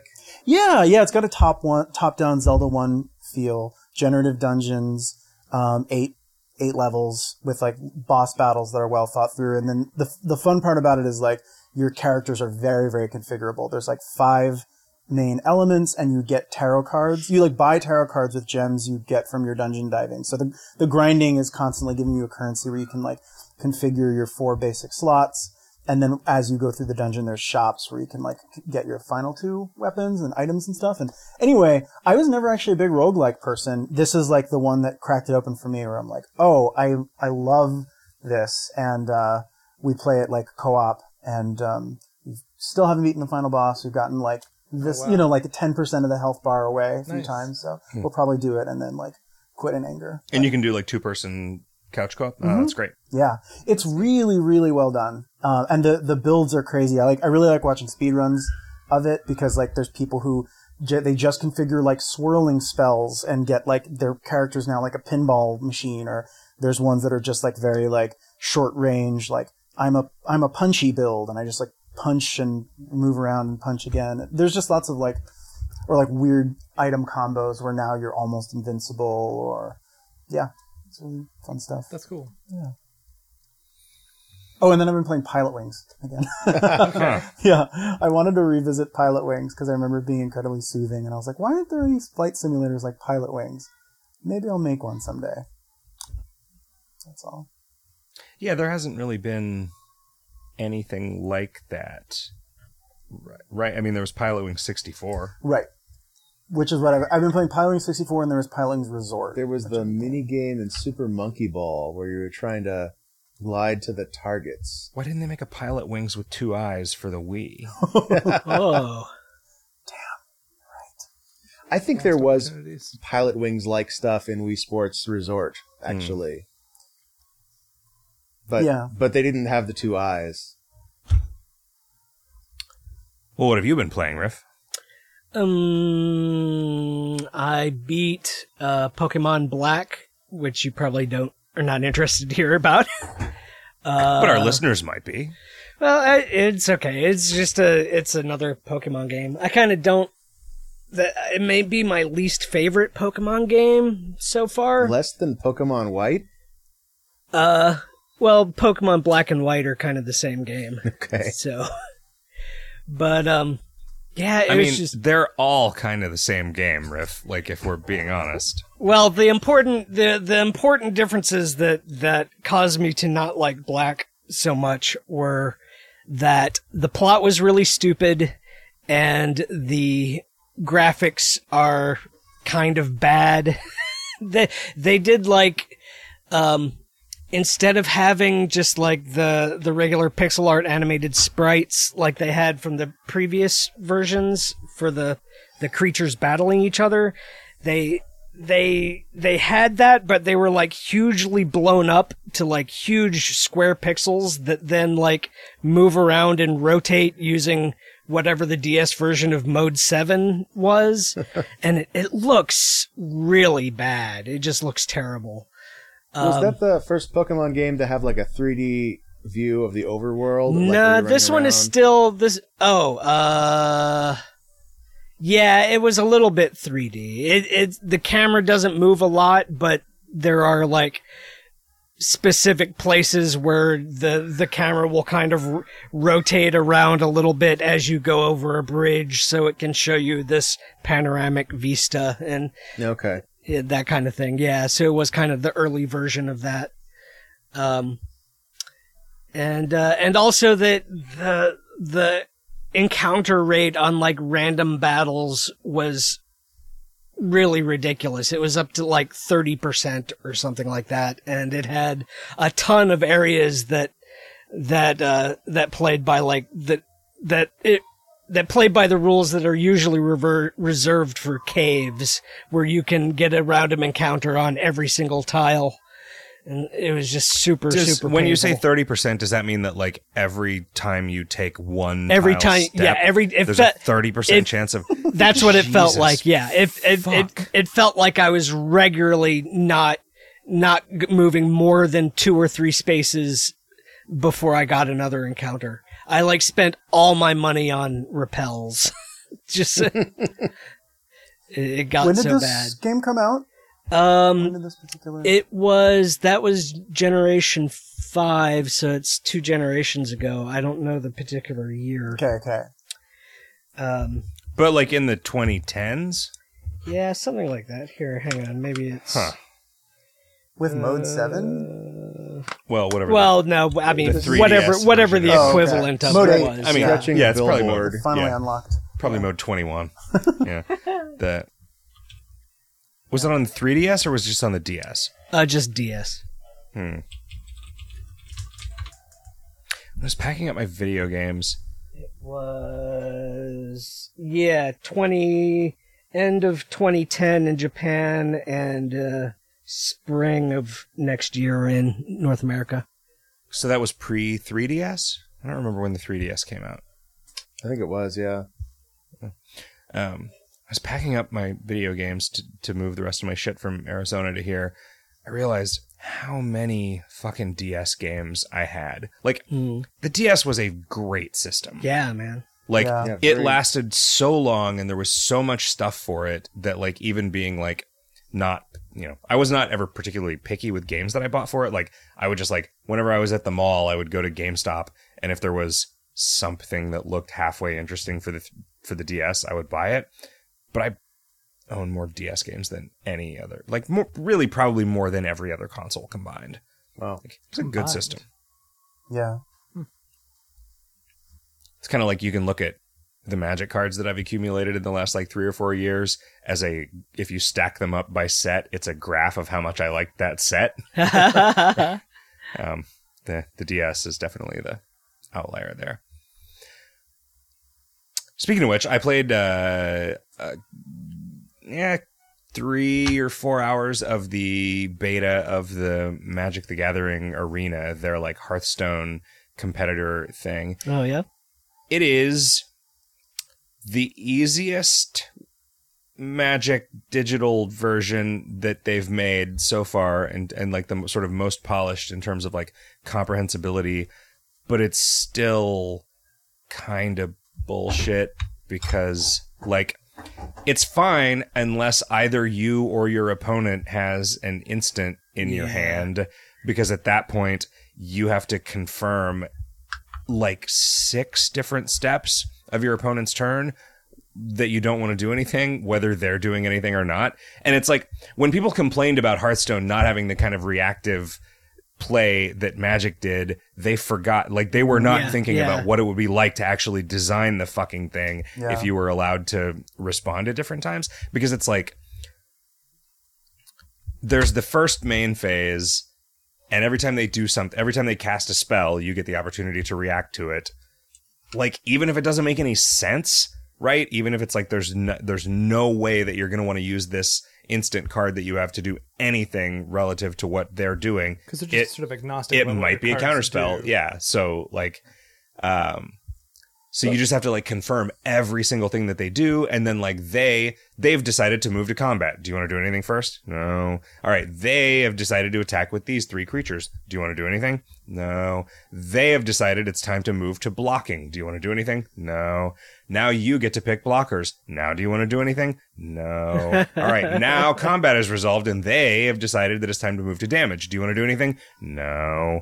And it's like So, how do they handle this in like the card version? Do they have judges asking you like every step? Nah, it's just people know Body how to play and they You know just- how to you interrupt just each other. it, right? Yeah. And, and if yeah, and if you get past, if you say, wait, wait a second, b- before I declared blockers, I wanted to do this, right? Like if if somebody's moving faster than you want to, you'll just say like no, like.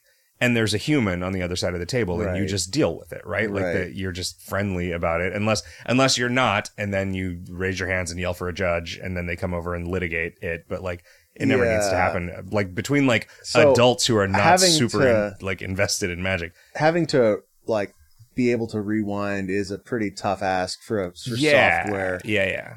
But like, I feel like a lot of this stuff could probably just be handled by like, instead of a prompt saying, "Do you want to do anything?" Like, there could be a button that you hold down when you want to do something. Yeah. Or a, or an auto t- like a here's the pace the game will auto advance, and you could turn that up or down for how you're. yeah, Yeah. like turn down your own timer just to be kind to people. I mean, everyone would turn it up all the way just to be dicks, right? Because like that's the that like you know th- this hasn't happened to me for a while in Hearthstone, but it used to be that like it was pretty common to run into somebody who would just like try to waste your time until you conceded, Ugh. even if I you were hope winning. they figured out who those people were and just matched them with each other. Yeah. that would be the way to deal with. Yeah, it. it'd be pretty easy to track that, and maybe that, you know, maybe because I like the fact that I haven't seen one of those in a long time means that maybe they have successfully weeded that behavior out. Didn't Bobby Fischer used to do stupid stuff like that? Oh, like, I don't know. Yeah, that in his like later career. That sounds like him. like like he would just complain about his chair for two hours just to like really truly irritate his opponent and, and to really get in their head until they're like hate you and then exploit that weakness and then he became a racist and uh, Traitor. yeah racist traitor Yeah, good. yeah He's Yeah. probably always a racist.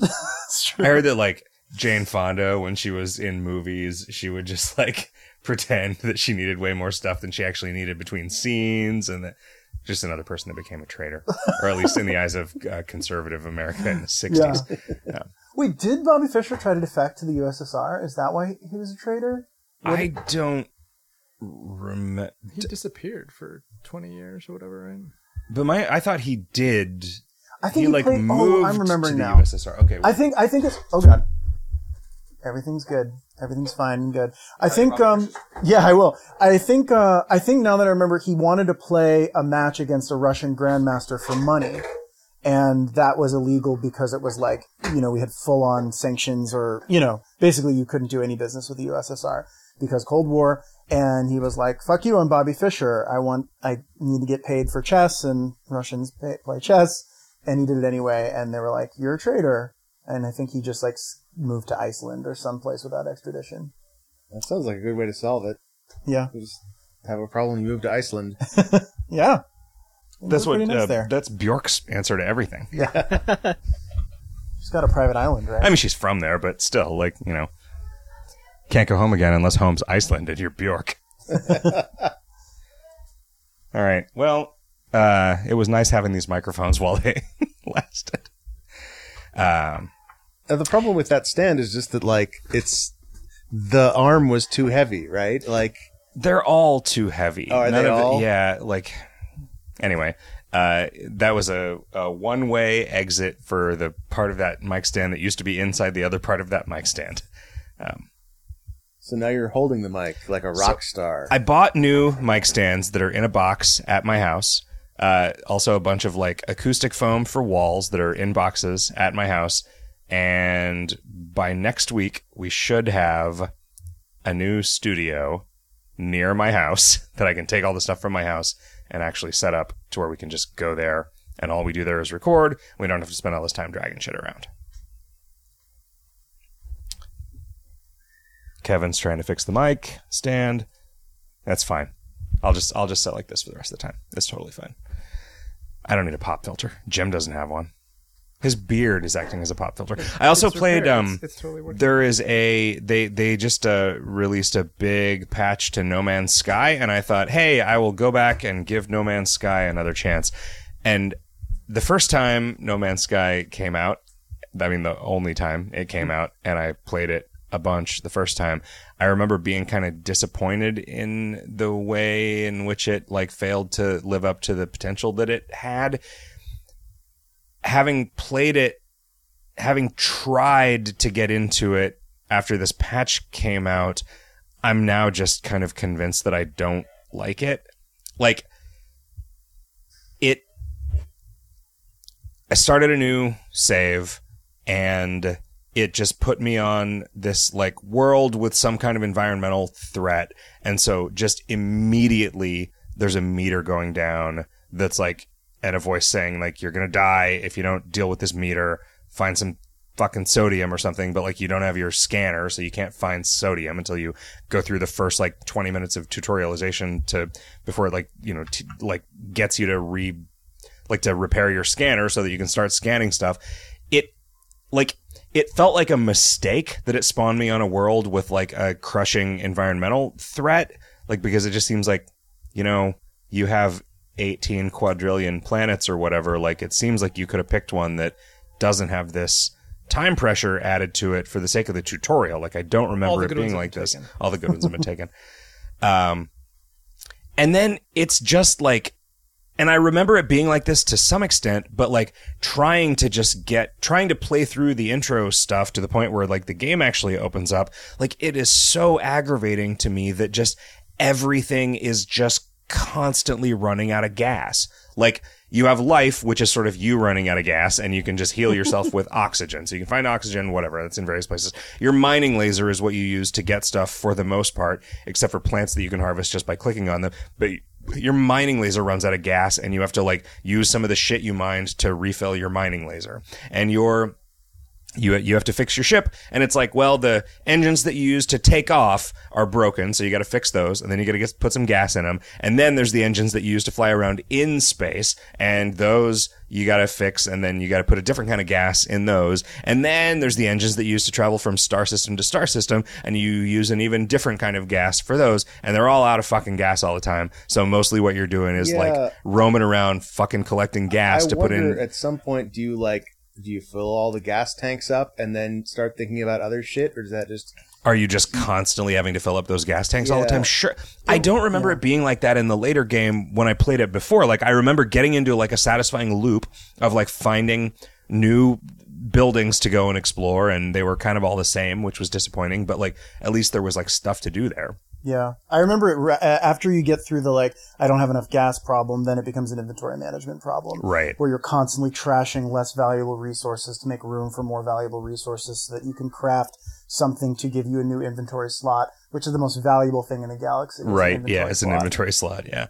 Um, and then this is the thing that I kind of remember from the first time I played it, but was just the most obnoxious, omnipresent thing in my experience playing it this time is that there's these fucking robots flying around that every once in a while they just like, hey, are you playing a video game? Well, fuck off. You're not allowed to play a video game on this planet, motherfucker. And they'll just like start shooting you with lasers if you like mine anything or harvest any materials in front of them. And then if you kill them, some like, oh yeah, yeah, you, you fucked with this one tiny robot. Now there's two slightly larger robots shooting lasers at you. So it's like the, it's like clearly the fucking GTA police, but it's like, I don't know how to tell what's legal and what's not. Like in a GTA game, I know I can't kill anybody or like crash a car into a cop, but like uh, there's no one else on this planet and no one has ever been here. You just told me that. Who's fucking decided it's illegal for me to blow up this rock? Like, this is like you holding the mic like this really make it feel like a like a Sam Kinison routine. yeah, no, I, like I'm just like a conservative talk show host complaining about Do you how have any when are- cigarettes? when when are when are uh, you know when when are middle aged angry white men finally going to get a fair shot in this world? Uh, but it's just it would like this those fucking sentinel things like it's just like your mom coming in and telling you to clean your room, like stop playing this video game and clean your room. Except it's like stop playing this video game and sit here until I leave, and then you can start playing the video game again. And I don't know what you're supposed to do. Like, what is the point of those things? I I don't know. I just w- only went to planets that didn't have heavy heavy sentinel presence. Are you I was not like I was. This happened before I was given the choice of a planet to be Oh, on, right? do you hate creepers and skeletons and stuff in Minecraft? I don't because killing them gives me stuff instead of making the game harder and making me feel like a criminal. Right? Like I don't enjoy if the creepers had little police hats on? and if like eventually like NASA would show up if you killed enough of them.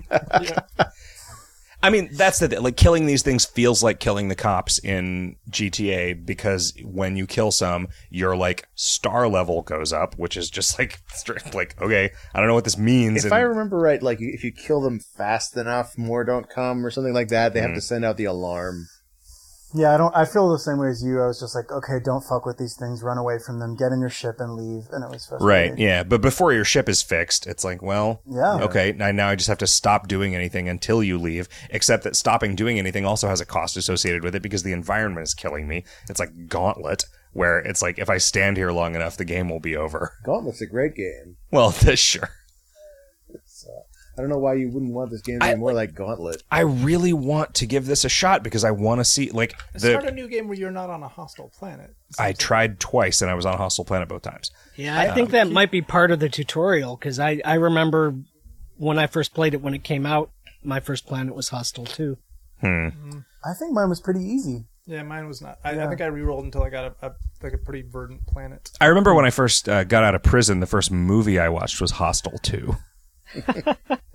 Did they make a Hostel too? Yeah, Oh, definitely. I think there's Okay. like 12 Many hostels. Are there? Okay. I you know there, I I- I know they made a lot of saws. I had a I don't know if I talked about it on the podcast, but I had a similar experience with No Man's Sky. Like the last time there was a major patch where I started a new game and it just felt like the old game again. You're just mining stuff to get your ship ready, and I, I was just like, I'm not interested in this part of it. You know, The base building stuff seems cool. I built like a wooden how how shack. long did it take you to get to that part?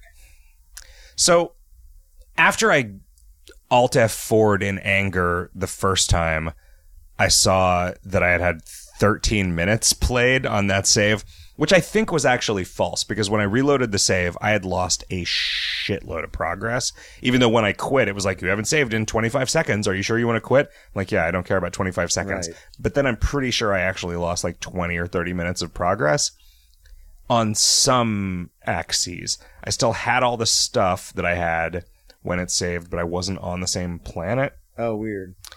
And it's got a it's it feels real rickety. Like the story stuff that is done through the kind of like main quest line is constantly getting interrupted with like adaptive side quest stuff that it seems like they added in a context where people had already been playing the game for a long time and they wanted things to come up like when they were appropriate for you to see this new thing. It's real it's it's real weird. Like I kind of want to go home and play it some more because I want to see the cool stuff because I believe that it is there now in a way that I never really believed that it was there before. I've seen people talking about. I didn't know there was multi. Now there's co-op now. Yeah, there's play multiplayer now. Multiplayer. And honestly, like you get an option when you start. It's like, all right, do you want to start a normal game where other people may join you, or do you want to join somebody else's game? It's like I neither. I mm, don't want either of those. things. Like Yeah. I want to play a game where no one. So disconnect the Wi-Fi and then enjoy your No, enjoy your video please, game. Jim. I don't use Wi-Fi. Doesn't work for me. I don't. Okay. No man's Wi-Fi. Yeah. No man's fi. That's what I call it. It doesn't work. Uh, that's basically it, though. Other, other than that, I've been playing like Slay the Spire daily challenge every day. Gotten back into the Spelunky daily challenge. oh yeah, Um, Splunky. That's a good game. got killed by a UFO today. hmm Spelunky is a good game. Hmm. Maybe we ought to close that window now that we're violating copyright. Do you want to lift that bar very carefully and pull the window in? Trust me to do this. I do. Even if it, if it clicks, that's fine because that way it'll. There we go. Now it's We have a slightly second quieter. open window, which will be almost as bad. This office is really in the city. Yes, It's good. It's nice. It's nice to have the it's nice to have the noise of horrible shrieking birds every afternoon to remind you that you're around other people and birds. Um, should we do listeners' mail or the assignment? Are, like, are you suggesting we skip listeners' mail this week? No, I'm suggesting we uh, we can do either. We can talk about the assignment or we can read some mail now. but not. Okay, I see we have to do them in an order. We have to choose an order for those two things Let's, to let's do some listeners' mail. okay.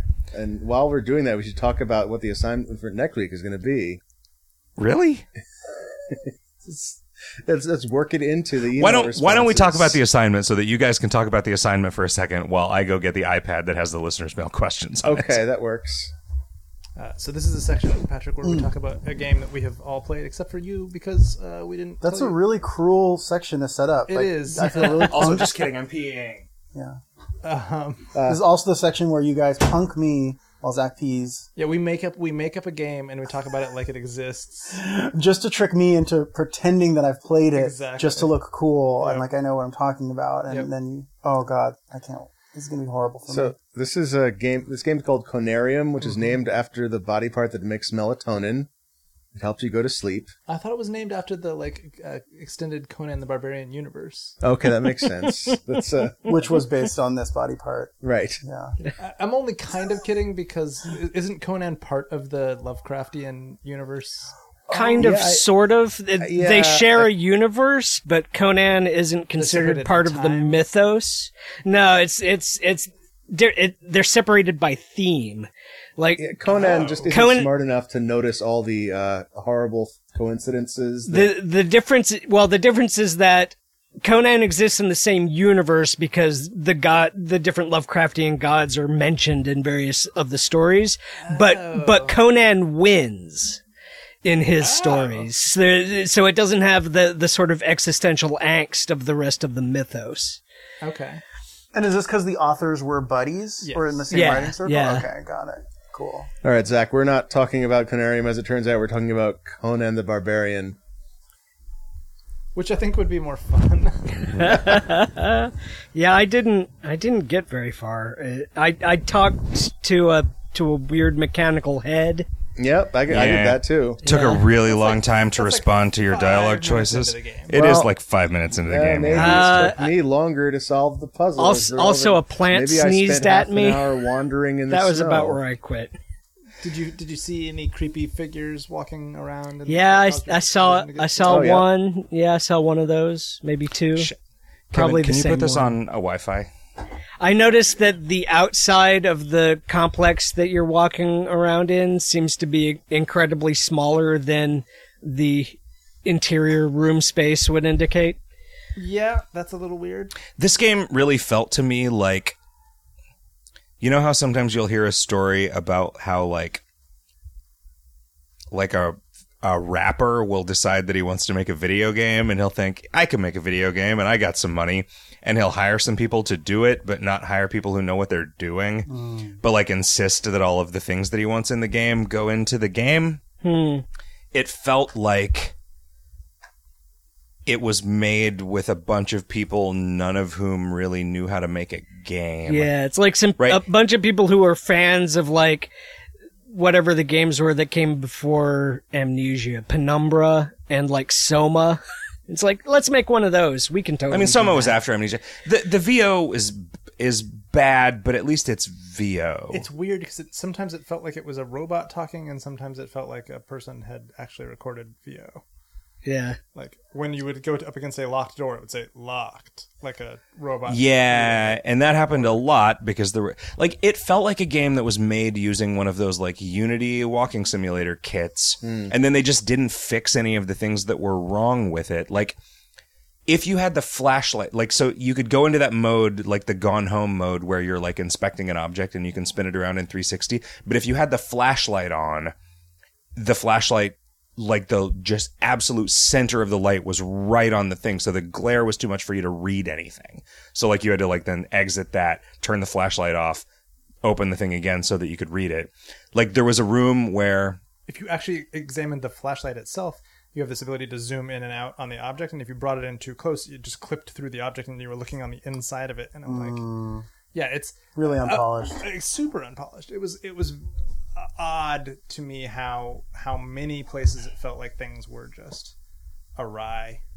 Um, and it like i got to the point where i just like started reading a there was a thankfully there was a text walkthrough available oh. on the internet and i was i was reminded of there was like there is a video of matt stone and trey parker giving like a storytelling lecture to like a creative writing class at some college as a surprise and they talk they they like the thrust of one of the like points in their talk was a thing that like seems pretty obvious, but like I had made a lot of shit and put a lot of shit out in the world without ever actually articulating this. Their point was like, all right, when you've got a bunch of story beats, you should figure out what goes in between all those beats, and none of them should be and then. Like everything should either be therefore or but, hmm. because otherwise the next thing is happening with no relation to the previous thing, and that's just bad. It's hmm. always bad, right? And everything in the game felt like everything in the walkthrough of the game felt like that. It was like I was like, well, I'm not sure where to go next. What am I supposed to do here? And it was like, well, play the phonograph record, and then when the cat turns into a an otherkin, then this door will unlock. Like, hmm, okay. The phonograph record does not cause the cat to turn into a monster. The cat turning into a monster does not, in any meaningful or sensible way, unlock the door. It's just that those things are scripted to happen in that order Yeah. and like there's not there's not anything driving you to know that or to do those things like there was some cool imagery and like it what like you know it's it's it's a better like immersive 3D horror game than I could make. But it's a worse one than I would release with my name on it. it was aggravating to me that like the load screens would just be random journal entries that you had not yet encountered in the world. And Uh, For me, the load screens were like over in a blip, so I couldn't read anything on them anyway. huh, okay, Which is another like form of unpolished, where it shows you some loading A screen text, text. that like, oh, you have a half a second to read this. And it's also like spoilery shit from way further along in the story. Yep. Weird. Like, yeah. Well, I mean, at least this only costs like a dollar. uh, sh- guys, should we do some listeners' mails? sure. Wait, what's our next assignment? Uh, truth, tooth or tail. Truth or Truth, tooth and tail. tooth or dare? Tooth Tooth and tail. Tooth and tail. It's a uh, it's a uh, RTS game. It's like an RTS game for furries that's designed to be played with a controller. So it's designed for furries to be able to play it with one hand. uh, Ken writes, "Are any of you working on anything with Gary?" Uh, I we I put out a podcast with Gary a week ago. Gary has a secret project that he's been talking about uh, that everybody wants to know what it is, uh, but I don't, and none, none of us have anything to do with whatever it is, and I I don't don't actually either. know what it is. I'm, I mean, Riff and I are technically both making rooms in a, a collaborative IF game that Gary is also making a room in, but we're explicitly not working with anyone um, That's kind because of like working with the game is going to be a that game is going to be a m- beautiful mess. Yeah. Uh, Ken says, "Are there any games?" This is also Ken. Thanks, Ken. Uh, are there any games from your childhood that were super important to you in one way or another that you can't remember the name of and you have no way of googling? I've tried describing this to friends and they have no frame of reference for it. the, Yes. pro- the, the the thing where you remember something but nobody can Google it. This is this is the uh, show opening that people swear they remember, but nobody can actually remember the name of the show that it's for. Have you have you heard of this? Thing?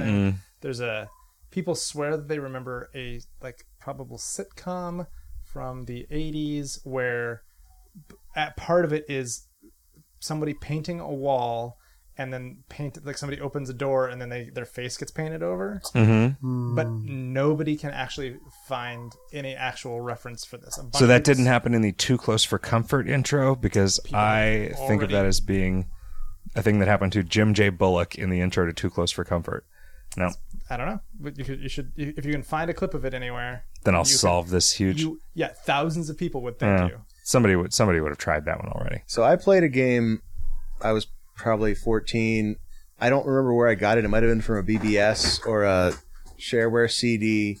Um, the the conceit of the game was that this is something that like that the person who released it didn't develop, but they were like maybe they were visited by aliens and they left a bunch of source code files on his hard drive. And so the conceit is that this is a game that is developed by alien intelligence and then like left on this guy's computer. And the game itself was a game where, if I remember right, you were like navigating a maze with a like a blue sphere that would deflate when you hit obstacles. And I have no idea what this thing was called, but it was a DOS freeware or shareware game. Hmm. it seems, sounds a lot like the Whitley Strieber school of horror I'm not familiar. he There wrote were- a communion and stuff where it was talked about being visited by aliens and he just happened to be like a horror sci-fi writer who then ta- had these stories about being sort of abducted by aliens and and stuff like that and tr- spun it as like a true story Right. so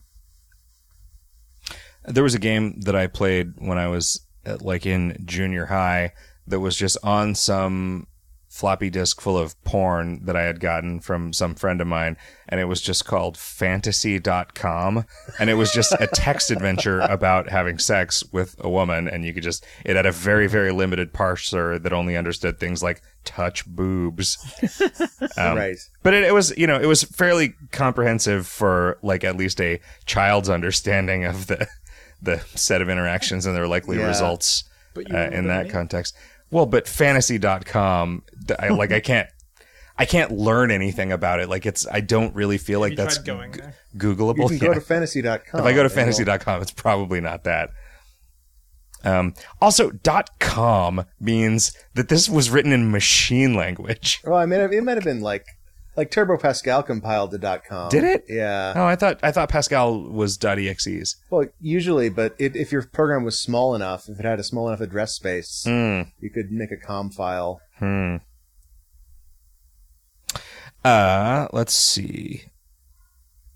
Di Vernon says, "What is your favorite Magic the Gathering card and why? If you've never played Magic the Gathering, what's your favorite Hearthstone card and why? If you're Jim, what's your favorite time of day?" Uh, I like lunchtime a lot. Cool. Kevin, Uh, I mean, my favorite Magic the Gathering card is just the most obnoxious one. It's the No, Scheherazade. Yeah. yeah. Yeah. That's the one where you take half your deck and your opponent takes half their deck and you play a mini game of magic. I think you take your library, like your, your, That's all, what- all your unplayed cards, Okay. and you play another game of Magic, which could you could you because you could have You could have three more four copies Scheherazades, Scheherazades yeah. in there, and whoever wins, whoever loses that game loses half their health. Right. That is so clever. Yeah, I recently, I'm like within the last couple of years, started rereading the uh, uh, A Thousand and One uh, Oh, Arabian Nights, and I completely forgot that every story is a story within a story. And as far I've gone so far, but the stack has not been popped. Like Oh my we're like 15 stories deep, Mm. and I'm like, will you ever pop the stack, or is just the whole? Th- it's great, but it's like so high concept for something written Well, so you- long ago. the idea being that like the the overarching narrative is that she's trying to not get killed. Get killed, but see, that's what I don't understand because I thought the the narrative is I'll tell you a story every night, but there's no night break. There's just at the end of one of the stories, someone will be like, "Well, that reminds me of a story," and that character tells a story to save their life. Oftentimes, it's so strange. I didn't remember that attribute at all. Hmm. okay But anyway, that's what you're talking about, where you could play a magic game inside a magic game inside inside of a magic Magic. game. Yeah, yep. Yeah, It was instantly banned from the tournament. it's so trolly. Yeah, Bobby. Fi- that's Bobby Fischer's favorite Yeah. magic card for sure. I think my favorite Magic the Gathering card is a fairly recent one that was in uh, the Return to Innistrad set, which was maybe like four years ago. It was a black enchantment called Triskaidekaphobia. Ah, yeah. and the art is like completely filled with like there's like the you know the fireplace has 13 bricks in it and there's like 13 bats flying outside the window or like there's so many 13s in the art like you just keep even when you know that you're looking for them you keep finding Are new there ones thirteen different groups of thirteen. that maybe um but the way that it works is uh every time it's your turn you can choose one of the following. Everyone's life total goes up by one or everyone's life total goes down by one or everyone whose life total is exactly 13 loses the game. So it's just like this weird spooky alternate win condition and it is so good. Patrick did you play any magic? Not really. did you play any hearthstone Not really. and what's your favorite time of day? Uh, bedtime. All right. Riff. Mm, the, the the werewolves from that Innistrad set were really cool. That were double sided, and you flip them over whenever they change forms. I think the the magic card I I have the most nostalgia for is just your basic old drudge skeletons. Because who doesn't Drudge love skeletons a drudge are pretty skeleton? good. Yeah, who doesn't? They don't do those anymore because they don't have regeneration. In, Yeah, uh, th- I just Magic found out sets, but- about that just recently. That's that's uh man, end of an did era. Keyword mean again? Uh, at the uh, anytime they would die, you can spend that mana to make them not die. Okay. It's real confusing in terms of the way that damage actually works Yeah. in Magic. Like it was, it was fine until a bunch of complicated other shit got added. Right. Hungry in Hanoi writes, "What's the best regional hot dog variant?" I would argue no, v- n- nothing fancy. Is that like the best hot dog is a hot dog with some sauerkraut and some mustard on it That sounds very German. on a normal ass bun. So, would you say a Polish sausage is a hot dog? I don't know. Okay. No, I 'Cause would I not. really like Maxwell's Polish, like uh, Chicago style. With like a slice of tomato and Sure. a pickle spear and Yeah. some chopped up onions on it. Yeah, no. The mission hot dog is uh, wrapped in bacon. Okay. Can't say no to that. It's true. I like those hot dogs with the cheese inside them. Oh yeah. Oh yeah. Yeah, okay, those are pretty good. Do they have hot dogs that are like olive loaf? Because that would be the best hot dog. Huh. Hmm. Like a hot dog with green olive chunks. Oh, what if Inside it was it. just a hot dog and then like like a striped like a zebra where it was like hot dog then olive then hot dog then Oh, olive. yeah. but like somehow Oh, like oh, they'd be perfectly like the same circumference. yeah, yeah, yeah. You could do that. Oh. Man, and of you know, you know, Yeah. if you need something to do with all those olive ends, I'll eat them. A listener was trying to get me to try liverwurst on Twitter, okay um, and I feel like if the liverwurst were shaped like a hot dog on a hot dog bun, that'd make it pretty easy. I mean, liverwurst is not like it's. I don't know. I don't I have no idea what it's like. It's pretty good. It just, Okay. just tastes like liver. Like I don't like know what liver. I've never tried organs. you've never eaten liver. I've never. I've only. I. I, I don't think I've ever eaten an organ. I think I've only eaten the muscles. Huh. I'm trying to think if there's any organs I've eaten other than liver, have but ever I. had a pate I don't think so. Huh. It's possible that I have like someone was like, "Hey, this is liver," and they spread some on a cracker or something and tried it, Right. and I forgot because of the kind of person Did- I am. Did your parents not like make you eat stuff? I don't remember. Huh. My parents sort of like explicitly disallowed me being Like, a picky eater. My mom was poor, so she wouldn't have been able to afford anything like liver, probably. well, liver's cheap and a lot like yeah a lot of it- a lot of organs are cheaper than yeah. Oh, okay. that's, and that's why yeah, I don't know then.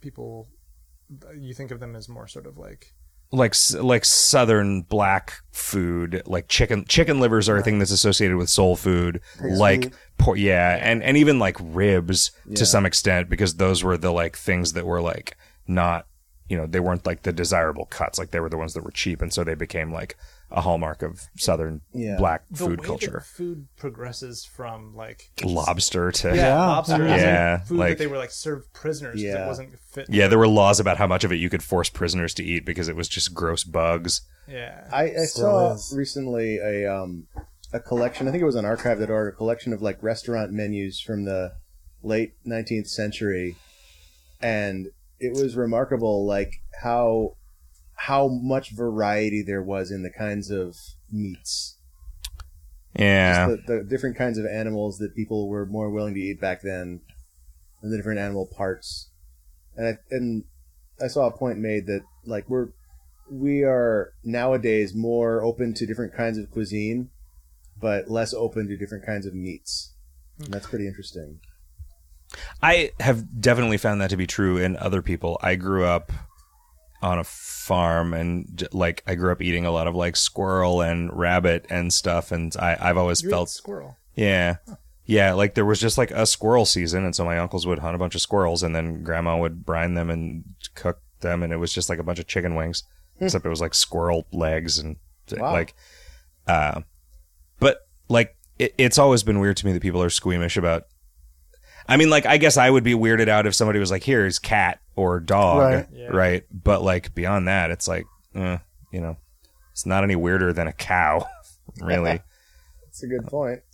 I had I ate a pigeon uh, at a restaurant in France the last time I was there. Squab, which is Oh, just yeah. like, um, it was gross. It was like, oh, what if a Cornish game hen, but like a Cornish gamey hen, It, like tasted real rank. Ugh. It was, um, what's the weirdest meat you ever ate, Patrick? Hmm, I think if I had crocodile, tastes just like chicken, super boring. Um, Yeah, real I like, chewy. I like, yeah, yeah, that's true. I like they have a really good like uh it's like a big stag. I'm trying to remember what they're called, but they've got a great uh, Rosamunde. They have like a a very like g- game. Like an elk game sausage yeah, like an or something? elk sausage. Yeah, it's really yeah. good. Rosamunde is good for that. You can get rattlesnake at Rosamunde. You can, there's a bunch of Hmm. it. Like almost no one eats lamb in the U.S., which I is love lamb. ah boy. Yeah. Are you? Are, like do you, is- or are you just saying that because you see a lamb? Wait, where's the lamb? No, I I want to. I feel like I see I'll eat it. lamb at like Greek places a lot. yeah. that's true.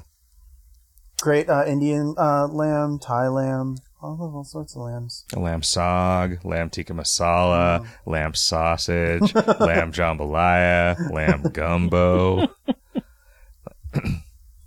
uh, let's see. Ryan says, if you had a backpack of holding and you could carry anything with you without encumbrance, what would you keep in it? Everything. Everything. Yeah, Yeah. like that's a ba- like if it, if it were limited to like four cubic feet or whatever, then it's. I mean, like I would I would take a bunch of soda water with me wherever I went. I would take a bunch of beer with me wherever I went. I would take every. Finally, you would carry a jacket with you. I would, yeah, yeah. That would actually be the most, the most significant change that would make in my life is that I would always have a jacket when I needed it because I hate having a jacket and not needing it. Yeah. And so when it gets cold later, like when I'm going home tonight, no jacket, and I'm going to be pissed. I'm not really going to be pissed. I'm going to think it was worth it to not carry a jacket here. Every book I own, you know, Right. every object I'd ever found anywhere. Right? Like everything I've ever thrown away, I would have put in this infinite backpack instead of. Is there an outcome that's kind of like a Twilight Zone hellscape nightmare where you can never be away from all your possessions? Like you're Oh, on a man. beach in Hawaii and you're like, I want to play that weird Game Boy Advance game I bought Right. seven years ago. And you're just you trapped in your own memories. Yeah. Yeah. Every ringing telephone I've ever encountered is still in there, and I just have to listen to that all the time. Because it's frozen in time when you put it in the bag. yeah, yeah. That fucking in. bird accident. That bird flies in, and so every afternoon, no matter where I am, that fucking bird is just squawking from my backpack. That's dark. Buckle up says, "Are there stories for how each of you met each other? May we hear them? It's going to be a lot of stories." Uh, I met Patrick when uh, you were hired by Campo Santo and you started right. working in the office that we were sharing with them. I met Zach when we were both at Six Flags and neither of us wanted to ride anything. I think we were at California Extreme when Oh, we right, met, and then like the following weekend we went to Six Flags, and neither of us wanted to ride anything, so we are just. Um, Jenny introduced us. yeah. Um, I met Kevin when Kevin hacked my phone number out of the. I mean, by doing a who is kingdomofloathing.com before I had marked it private, Yeah. and Kevin called me because there was some issue, some exploit had been discovered and publicized in KOL, and he wanted me to know about it, even though he knew I was out drinking. and I probably fixed it using my uh, sidekick. Nice. That's awesome. Yeah. You could edit code on your server from your sidekick? Yeah, that's why I got it. Uh, I got the sidekick specifically because it had an SSH client that I could use. It was very slow and very cumbersome, but like it was like Better than going home. it was yeah, it was better than going home. Like especially for like when I was traveling because this is when KOL was like a real seat of the pants operation and was crap like shit was going wrong all the time. I like just kind of got trapped at my house because it was like suddenly making more money than I had ever made in my life and also being more responsibility than I had ever chosen to take on. I met Patrick in this room like an hour ago. Oh, Okay. That's pretty good. yeah, that's a great story. Uh, Riff, you uh, you were you played KOL, and it was I think after it was after I had hired Kevin. Um, we did this summit in Arizona where we invited you and Jim, Yeah. uh, the old not not this Jim, but uh, other Jim, who we were considering hiring, like because we like knew it was time to expand, but we didn't know who to hire, and we're like, well, these people are these people have contributed stuff and seem to be like on the same wavelength as us. Let's invite them out here to see if they want to like dick around and work on some random shit for like a week uh, to see if we like get along in person, and we did, and then we hired you guys, and then that was forever ago, and now we're still buddies. Yep. God, was that like 2005? I think 2004, that's about 2005, Right. yeah. I think I graduated art school in 2005. God. 13, 13 years ago. Yeah, because like Riff had, Riff had written a little bit of stuff for for KOL just like as a player and had like won a couple of contests like anonymously for writing stuff, and then you're like, yeah, this guy's good. Um, what? How did Jim? How did you meet Riff? Uh, I think we met in front of like he and April and I were gonna get dinner when we were visiting Portland, I think we met in front of the Italian restaurant that we ate Oh at. yeah, yeah. Oh, so you'd been on the podcast together for a long time before you met in person. Yeah, Yeah. was, Okay. it was fairly recent. It was like a year ago, maybe, maybe two. It wasn't when you went up to Portland most recently. No, it was the time before that, I think. And Patrick, have you and Riff met in person? Probably I not. don't No. think so. No. Riff, you have not been to San Francisco since we moved here, have XOXO you? That's true. Oh yeah, XOXO potentially. possible. Yeah. I've been to every one of those. You going this year? Yeah. Oh, it's pretty good. Yeah. Oh, nice, Yeah. nice. Well done. Yeah, come come play our game. We're gonna blow Yeah, it's, up but this whole game Promote- economy thing. Promote your promote your shit a minute. Tell tell us what NeoCab is. Yeah, it's I mean, we know what NeoCab it's is. a nar- but it's a narrative listeners. game about being an Uber driver in a weird uh, cyberpunk-ish future. I've been calling it nowpunk because like we're really being very restrained with like the you know mental jacking and Right. uh, talking androids, and it's way more about like our own hellscape that we're in today. Okay. Yeah. But yeah, it's like you're you're the you're this uh, driver who's like kind of the last of a dying breed. Um, she's like the the last Uber driver essentially when everyone's going autonomous, and so it's kind of taxi cab confessions meets papers, please. You've been calling it. Hmm. Yeah, Nice. there's like some lightweight, crunchy mechanics about like surviving the gig economy, and but mostly it's like getting mixed up in a weird noir storyline. Right on. That's rad. I am very excited about it based on everything that I've ever seen. Thank you. Um, well, gentlemen, I've had a fantastic time recording this episode of Video Games Hot Dog with you, and I hope we do it again real soon. And listeners, I hope you'll join us. And I hope when you do, it's as good as this one was.